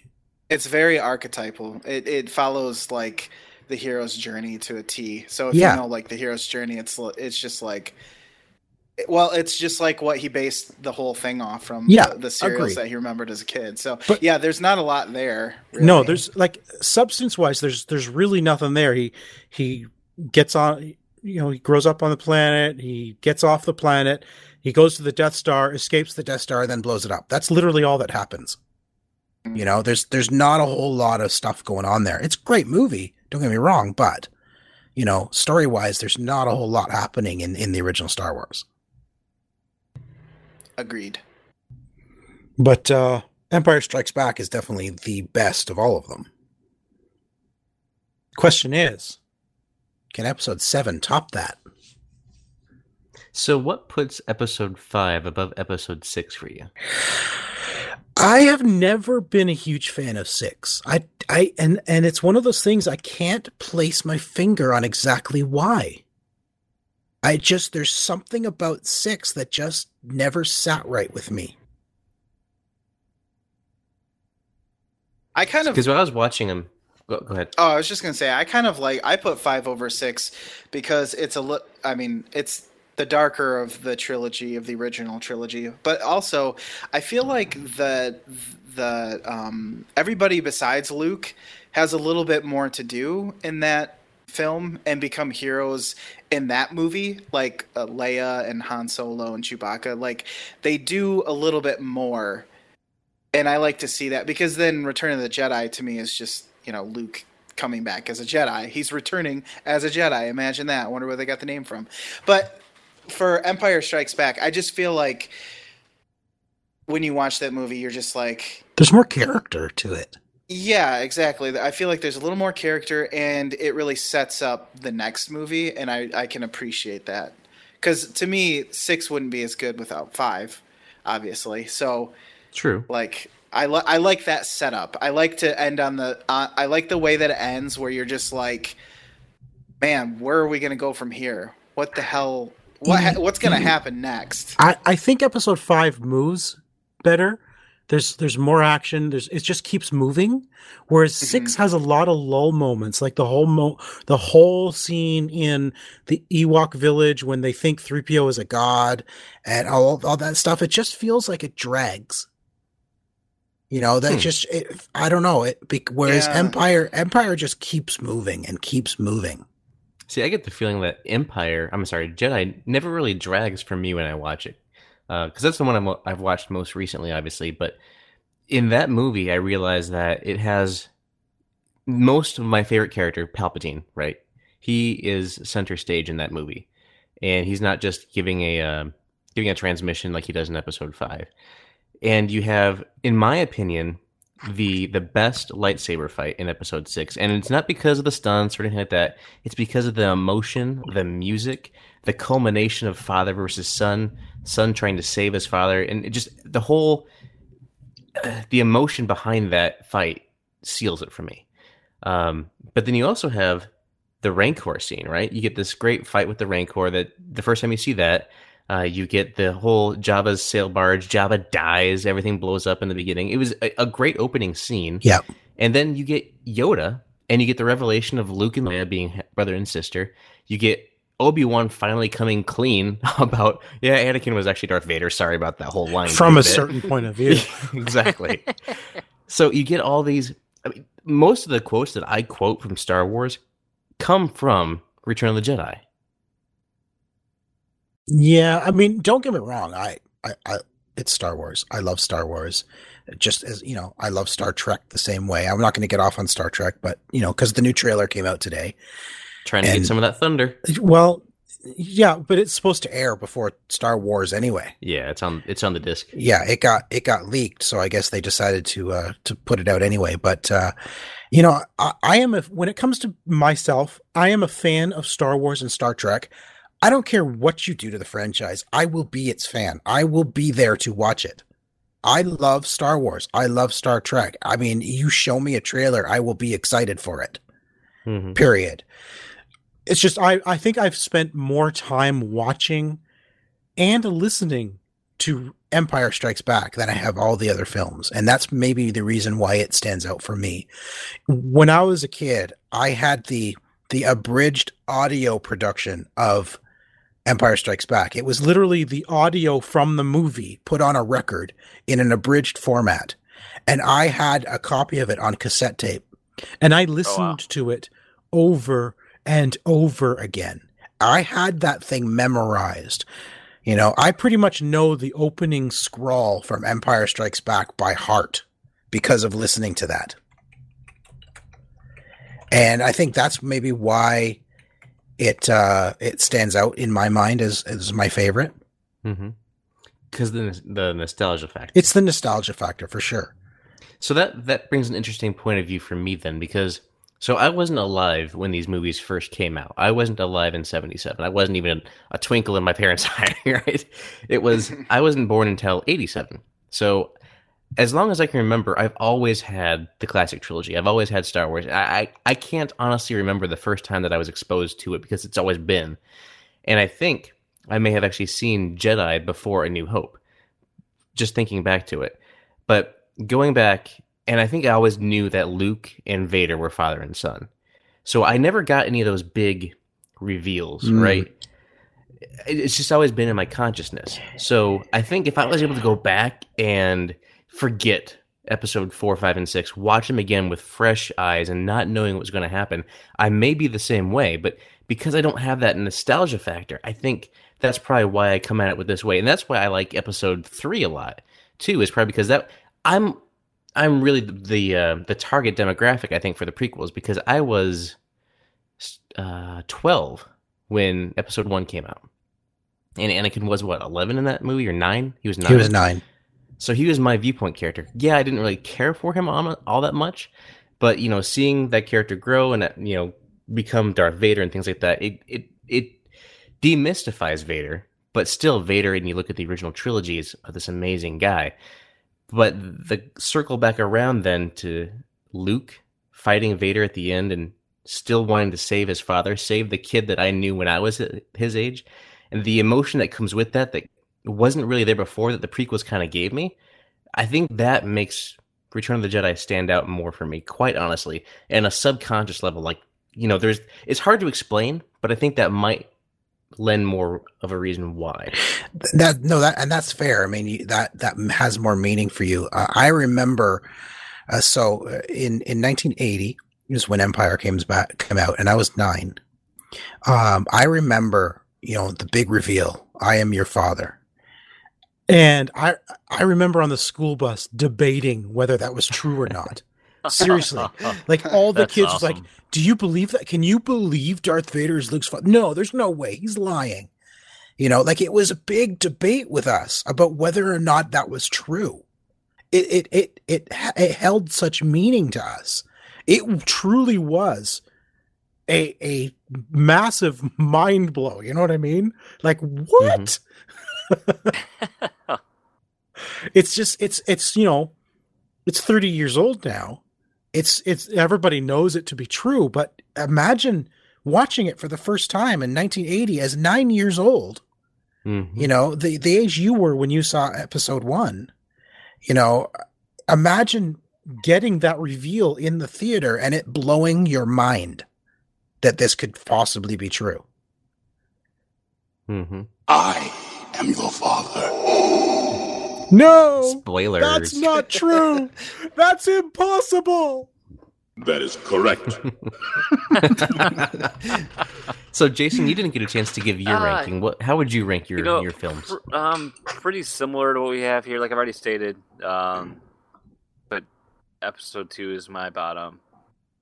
Episode one, episode four, then episode three, episode six, episode five.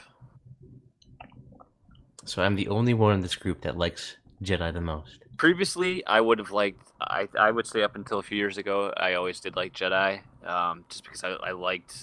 I think growing up, I was always I, I was more into Luke's character.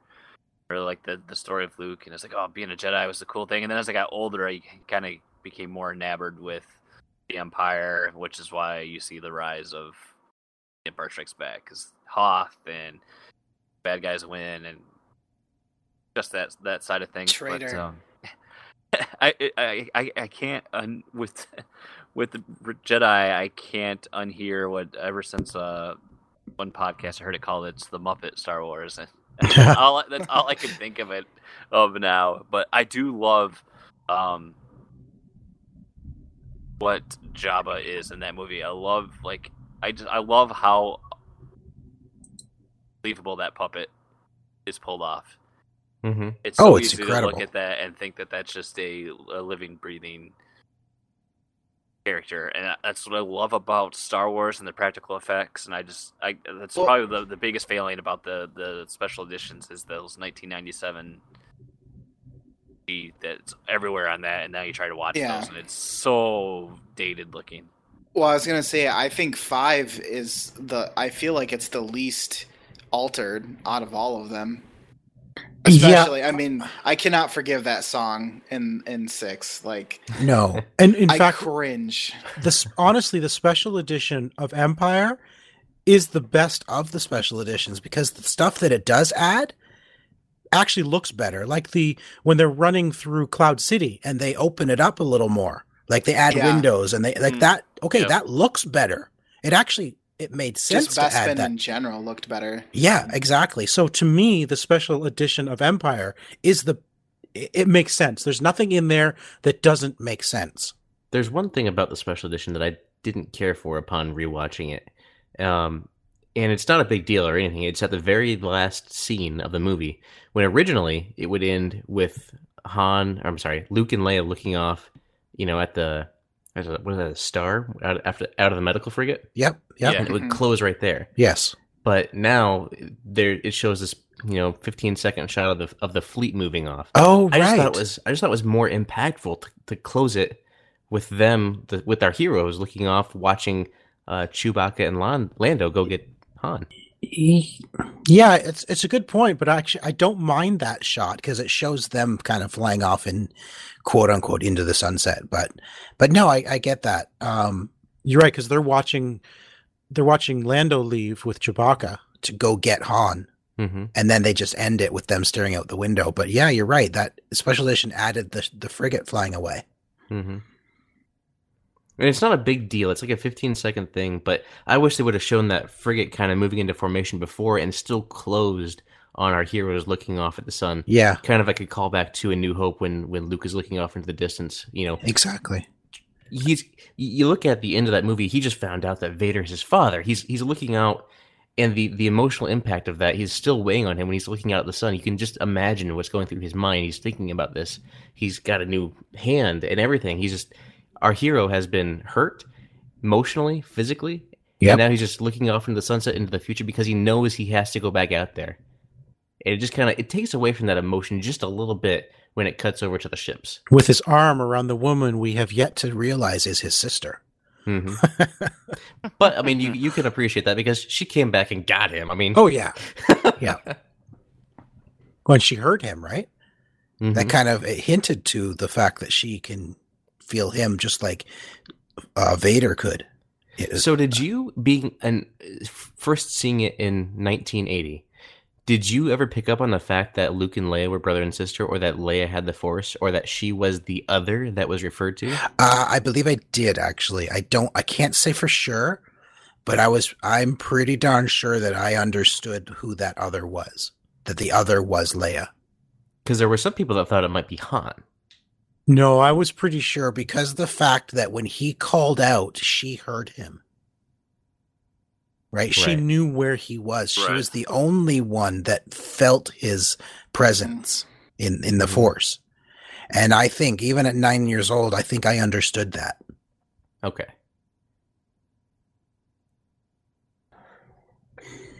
So That's what- I, I'm very, very hopeful for episode seven, honestly, uh, for a couple reasons. It's, you know, practical effects.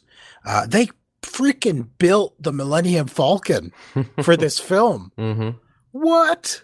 Right, right. Yeah. You know, X wings, X Wing. BB-8. They built BB-8. Well, they built, literally built BB 8. Exactly. He is a working droid. You know, I practical effects. I mean, J.J. Abrams, honestly, I, I like J.J. Abrams. I've liked everything he's done. So I know he's going to do a good job with it. I'm excited for the practical effects as well because one thing I never noticed watching the trilogies back to back is that in the first three, there's almost almost not one room is actually real, and I noticed the difference the most when they go to Bespin because a lot of the rooms are similar to what they tried to create in 3D for the first three movies. And it just looks so much better and so Yeah. much more natural because people can actually like use the the layout of the room to their advantage as opposed to as opposed to having to pretend like Yep. uh, you know there's things there or whatever. And it it never bothered me until I rewatched them recently and it's just And they so obvious. They cast real shadows. Yeah, yeah, exactly. so yeah, that's it sounds silly, but to go back to practical effects, like ships and stuff like that don't bother me too much, but when I Right. try to do like set design, that's I mean yeah. why wouldn't you do set design? It just seems ridiculous. Yeah. No, I mean everything about the prequels was they were everything was green screen. It didn't Yeah. matter what they where they were. It was green screen. And it's like, really? You can't just build you can't build Palpatine's office? Why does it have to be green screen? Phantom Menace had practical effects too, but episode two and three were all digital. It's hard hmm. to tell. I, I don't even know what a practical effect in the first one would have been. I don't know. I I mean, they couldn't even go out to a grass field, like a real grass field, to simulate Naboo. Really? In episode two, Episode in, one. No, in the first one, like when they're if you look at like Oh, the the, battle outside scene. when during the battle, it's all Oh. fake. okay, Yeah, the whole thing. It's all CGI. Which I can kind of understand because then they don't have to worry about not to get too technical, but they don't have to worry about like the placement of a tank in real in relation to the real ground or anything like that. But I think it was poor in hindsight. It was poor planning because now it just it looks like a PlayStation cutscene.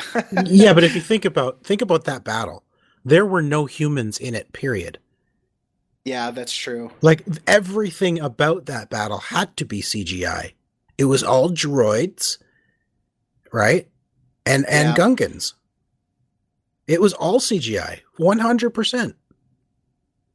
That's true. So they probably just thought, well, it'll just be easier in the long run to. Yep. Even the battle up in that way. space was it's all CGI. It's all spaceships. They couldn't Right. find like two thousand mocap people to put on suits and become the become all of the the freaking people that are in that. Yeah, I don't know. It's just well, it'll be interesting, and I guess that's kind of the issue. Like for me, my hopes with um, seven, and so far it looks to be true, is that I don't mind if there's a larger battle, but with the practical effects, I feel like they more often focus on the smaller skirmishes that are happening inside of a battle. Yes. And I think that that will play out a lot better than trying to show the magnitude of of the battle as it were. Like you, you'll see every once in a while in like Empire Strikes Back where you get to see the AT-ATs in the distance and everything, and that's cool. But Oh, it only yeah. lasts for a few seconds. They don't have this long, drawn out like let's everyone meet up at the battlefield and then we'll start fighting.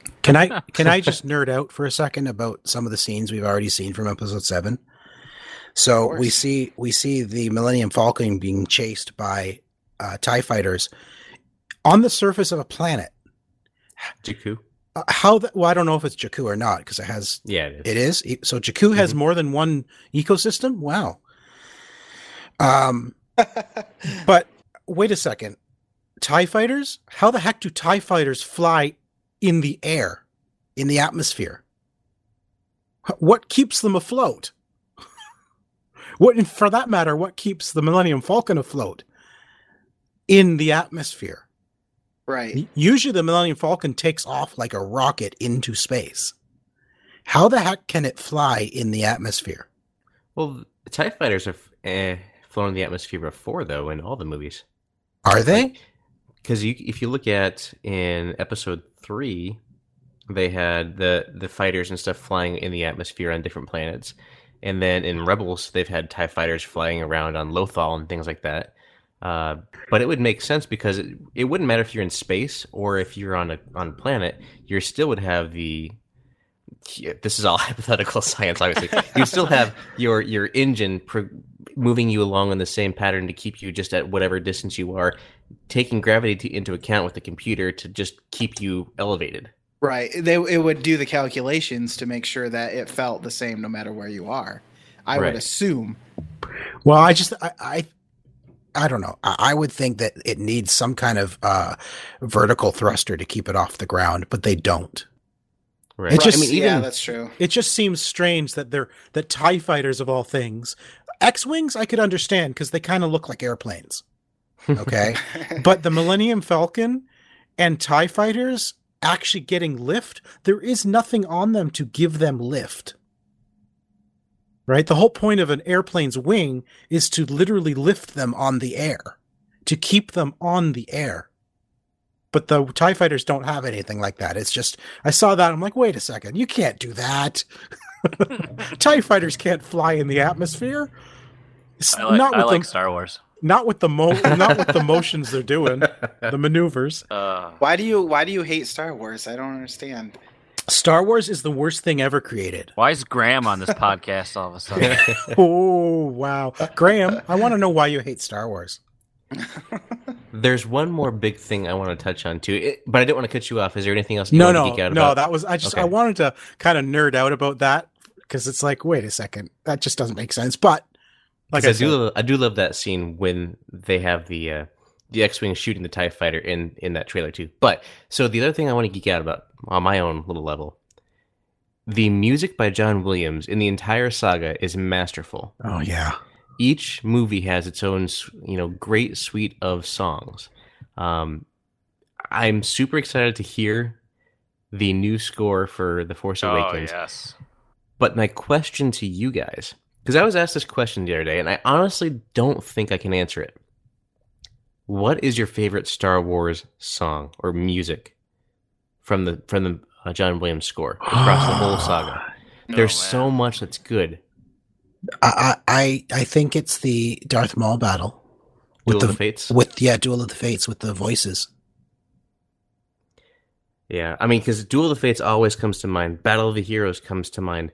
Uh, you know, the Imperial March obviously comes to mind. The Yeah. Emperor's Throne Room, the uh, asteroid escape scene on Episode Five. The ceremony, the throne, the actual throne room Yeah. at the end of episode uh, four.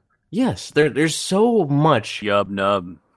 Yes, exactly. the original ending Exactly. to Return of the Jedi. There's so much excellent, high quality, masterpiece class music that we get from the Star Wars films. I just I can't choose a favorite piece because there's just too many that are excellent. I, I have to say that every time I see the trailer, I literally get emotional from the music and the visuals. It's like Yeah. I, I do. I get goosebumps and I get emotional. It's like I just I seriously can't wait Now- for Thursday night. That's oh that's Princess Leia's theme, right? Yes. The one that they kind of reworked into the score for the Well, it's trailer. Han and Leia's theme. Well, Okay. and see and see they're playing it when we see Rey. hmm Well, they played it during the whole thing. Right, but, but most really of those trailers hits the, Yeah, it's because Rey is there, right? And that's why I think uh, who was it that said they they think Rey and Kylo are are the the solo twins? Yeah, Was that Nathan? Was that you? yeah. that's- Yeah, I think I think you're I th- I w- I would not bet against you. I think you've you think you, I think you've hit the nail on the head right there. I would just if that happens, I will be in love with this movie toward till the end of time. This will probably jump to my number one if that one thing is true. Seriously, it's incredible. I I, I, I can't wait. Seriously, is it Uh, th- is it Thursday yet? When does this We're- podcast we're- release? We're, Will this growing, release on we're getting closer every second. It'll Yeah. It'll all it'll release tomorrow. So all of our it'll be it'll be proven that if anything that we have said tonight is to come true, we have proof that we said it before the movie came out. Can we do a special edition of this podcast after it comes out and just correct everything? Well, As everything as long as- wrong. As long as I can just add like sound effects for for no reason whatsoever, you know, just to make just to really liven it up, you know. Because you haven't Mhm. done that yet. No, I mean.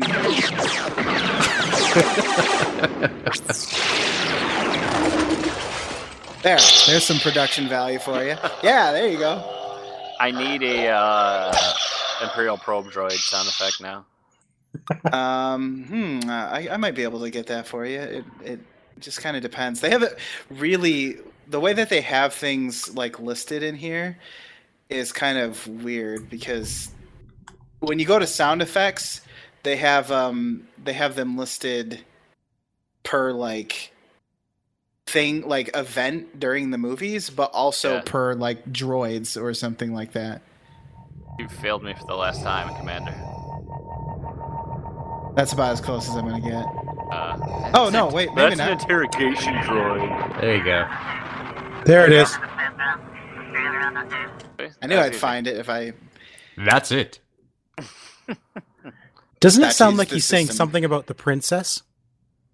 Yep, Right. Oh yeah, yeah. Every- Every First time thing. I hear that, it sounds like he's saying princess. I We hear him saying system. So many things.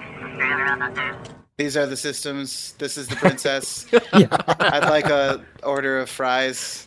yeah. Latte with cream. Oh man.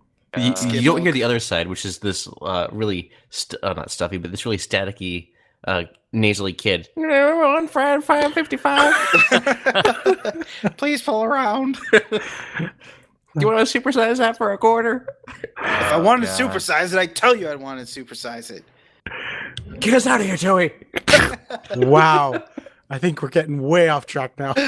This- Yeah, we're derailing. We're dealing in classic flex to pose fa- fashion. Unless we- seriously. Unless we You're taking almost us all down with you. Derailing Hey, hard. but I'm glad we didn't divulge into like you know Palpatine time on this one. That's, no. that's a good point. but we still have time. Oh no. I think I think we kind of all have that. We're like we have uh, have Yep. expectations, but we're keeping them somewhat controlled. You know, I'm not, dude. I- I'm full on expectation. oh I am fully ready to be completely blown away. I don't want to go within in with any negative energy. I am going to go in with it's a clean slate. Yeah. They have nothing to prove to me. Just Dude, j- I just want it to be good. That's all I want. I'm going to see it Kleenex twice in 12 hours. Like, hello. You I'm gonna see it twice good. back to back. right. Yeah.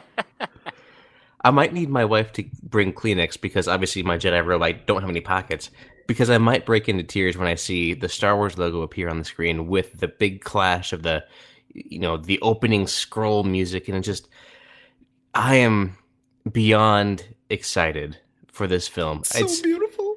it's a fever pitch right now for me. I it's uh, I speechless.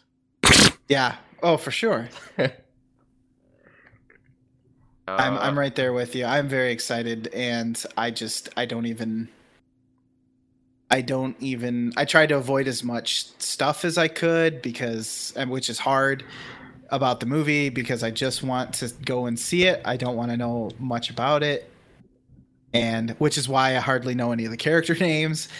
And yeah, I just I just I don't hold any expectations towards it other than I just want it to be a good movie and follow the principles of movie making that make movies good.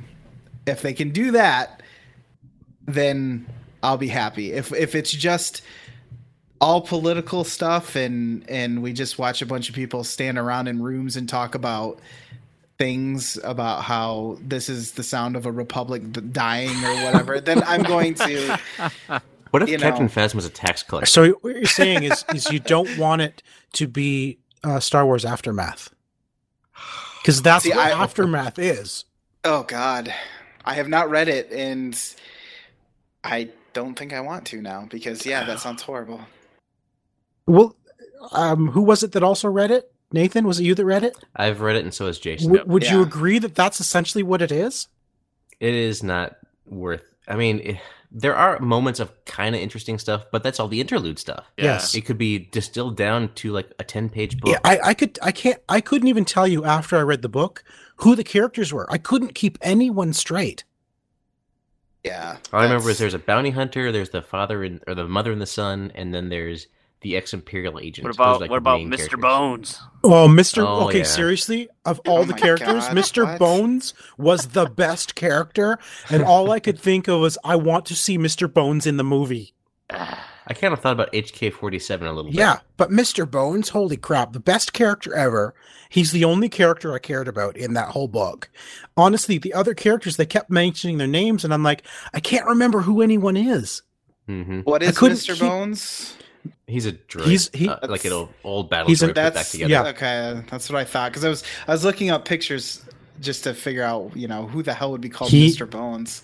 He's a he's a refurbished, reprogrammed battle droid that protects this kid, and it's like he's the best character. All right, here, Aside from the moment that Han and Chewie are in it, they're the best. True. Yes. here's my question for you. At the end of the movie, what is going to dominate your theater? Will there be cheering, crying, or clapping? Everything. Everything. Yeah, Everyone's going to stand up and cheer and clap. And I think there's going to be, as soon as the Star Wars comes on the screen, there's going to be hooting and hollering. Oh yeah. yes. As soon as the credits start going, this is what I'm going to do. I imagine you're gonna be like fighting lightsaber fighting in the in the aisles with people as you're waiting for the movie to start. I imagine You're going to so. get your Some- some lightsaber duels. confiscated, aren't you? Probably. You have to have an orange. I'll just give it to R2. Just give it to R2. R2 always holds on to the good stuff. That's true. Well, there's a lot of space in there. Speaking of which, how much can he store in there and still be like a have the motorized stuff to do what he needs to do? I don't know. We we don't have time for that. That opens a whole another can of worms we can't even get into. But I would say if you like Mr. Bones, definitely read the Darth Vader comic line because there's a couple cool droids in there that put Mr. Bones to shame. Hmm. I It- will do that. And I think Jason will agree with me on this. Seek out Star Wars Rebels if you haven't Yes. watched it yet. Yeah. Oh, I really. I really want to see it. I do too. I'm hoping that they'll have another free free day or something, especially since season two is gearing up to or is it airing already? I don't know. It's, It's, on right it's now. in the middle of its airing. Okay. Yeah. So Because season one's on Blu-ray, um, and the second season you can get on iTunes or Amazon, wherever you get your instant I, video. I liked it better than Clone Wars, that's for sure. So far anyway. Because I haven't gotten very far in Clone Wars either, so Clone Wars gets really good once you get to like the third season or so. yeah, that's what um, Jason was saying. Yeah. I don't believe either of you. No, I'm just kidding. And then the comic books. I gotta tell you about this. The Lando comic book was a sleeper hit. That's the Lando great, was isn't it? excellent. Yes, I, I So good. I keep telling Jason, and he's he doesn't want to go out and purchase. I'm purchase. not. I'm not made of money. I know. Well, you are you're waiting to get the um and it, when they're collected, so that you don't have to store f- five issues of each character in the Star Wars universe that they're going to come out with. But yeah, I was very pleased. I was w- nervous after the um, Princess Leia one, which was okay, but I, I just felt like nothing really happened until the last two. It didn't feel. It didn't feel right to her character. No, she was very.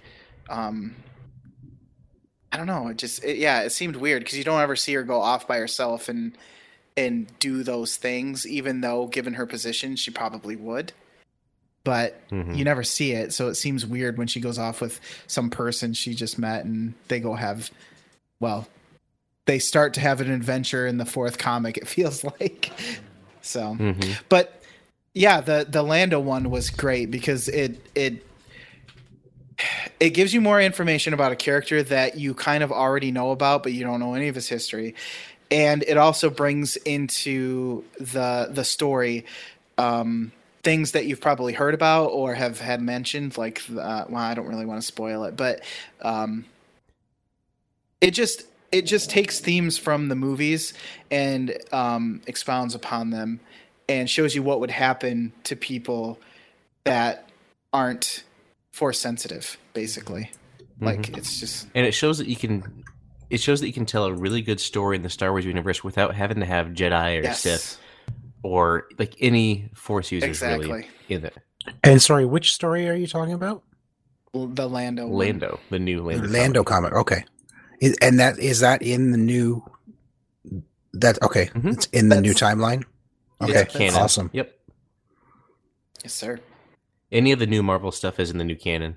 all Yes, the comics really all the comics have been good to to great to awesome So Yeah. I mean, Sounds like we need to fire up the old Holocron Council. Yeah, why don't we just get into it right now? We'll have a mega episode. So just Grab your basically comics. between now and Thursday, consume as much Star Wars as possible. Go true. the movie and then bask in the glory that is Star Wars. Is is is this it? Is this is this the wrapping up? Is, is this It is. We have to wrap up. Otherwise, we'll just go Star Wars ad nauseum to the end of the world and back once again. On behalf of myself and Lucas, thank you for listening. Nathan, Sean, thank you so much for coming on the show. We didn't take a chance at the beginning. Fellas, how can the internet find you? What can they look forward to you producing to the world to enjoy? Go ahead, Nathan. Uh, well, I don't produce much for the world to enjoy, but what I do produce, hopefully they find entertaining. so, I have a little podcast I call That's Entertaining. We just finished up our look at the currently released Star Wars films. So, we talk about all kinds of cool stuff games, movies, TV, whatever. So, you can find us at That's Entertaining on Twitter, at EntertainingPod is the podcast, and I am at Sith Knightmare. S I T H K N I G H T M A R E. And I am pretty much I'm Zion Tane everywhere online on Twitter on all the gaming platforms. Uh, you can find all of my podcasts over at omgnexus.com and where you'll find the OMG Hour, which is our weekly gaming show, Primetime, which is our weekly television based show, and uh, you'll find Lost Treasures of Gaming, in which we interview developers of old Lost Treasure games. Uh, in fact, tonight I just spoke with Mark Cerny, who you all know as the the prime architect for the PS4. Of course, he created games like Ratchet and Clank, and but we spoke to him about one of his original games, um, uh, Marble um, Marble Madness, and uh, Wow. yeah, so back from 1984. So yeah, it's uh, it's it's awesome. Check it out at omgnexus.com. There's uh, several podcasts there. I'm also part of uh, Gamers Unscripted, which is kind of what we just did tonight. There's no script. There's just a bunch of people get together every two weeks and we just talk about whatever. nice. Star Wars. Star Wars. Need we say more?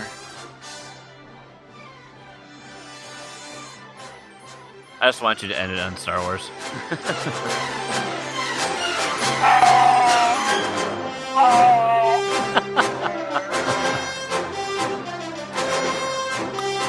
It's a trap!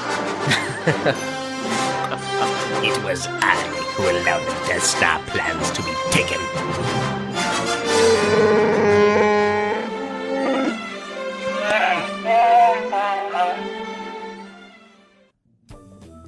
I'm not even gonna talk. I'm just gonna press buttons. control, control. You must be in control. I saw CD in the clouds. Hmm. Friends you have there. They were in pain. Why you fail? Do or do not. There is no try. Oh God, should we? we should play a game where everybody has to pick a character to try to impersonate, and then I'll play a clip, and then you have to say the clip, and we'll do it back to back and see how horrible everybody is. Because what I'm happens pretty when sure we get that to a Chewbacca clip, though? There it is. See? See? oh, the fact Yeah. that he even has one. The fact that they have one that has so many buttons on it is amazing. Do you me. have the uh, bad Frank Oz Yoda that needs to be in there? Bad You are- Frank Oz. Yoda? the, the sorry, the one where he immediately apologizes Yeah. afterward? You ever hear, it's like, like behind the scenes where they're rehearsing like doing different scenes and it, he does the whole the you will be line and he just the way he delivers it is terrible he's just like you will be you will be and then Frank Oz is like immediately he's like oh I'm sorry I cut I'm sorry about that I need to do that again Can you imagine if that's what they kept? You will be. You will be. Uh, if you can give me the feed line, please. I wonder if it's in here. Unfortunate that I know the truth. Unfortunate that you rushed to face him, you did. That incomplete was your training. That not ready for the burden were you. It's Fozzie. Obi-Wan would have told you long ago. That's not the that's not the right one though. That did sound like Fozzie. It's really rough. I bet it was horrible. Like Well, Yoda is Kermit the Frog anyway, so rank us out. Yeah, no kidding. All right, once you find that, then we should probably start. I don't. Is surprisingly, it's it might not be up here. All right. I don't. You weird be. You're weird be. 'Cause it's buried. It's buried in the the that uh, documentary that comes on the Star Wars special or eight Yeah. DVD set or whatever. Yeah. it's a trap. It's a rabbit hole. trying to find that damn thing. You're weird be. I can just say it and then you can pretend like it. You will be. Kermit the Frog here for Sesame Street News.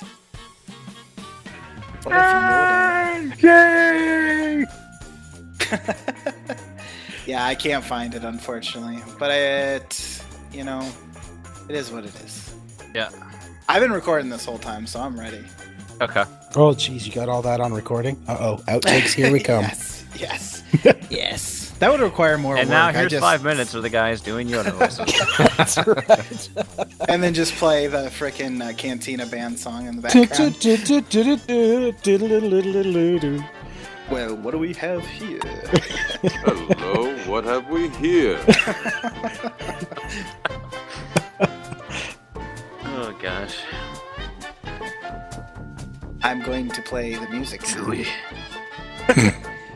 Chewie. Don't make me spit my beer into my pop filter. Horrible. Okay, are you ready though? Yeah. Yep. Yep. All right.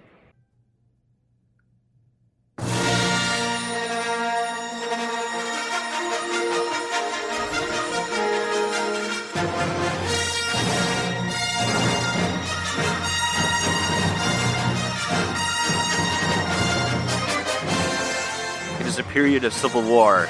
No, it's not. Have you felt that? No, I don't want to do that either.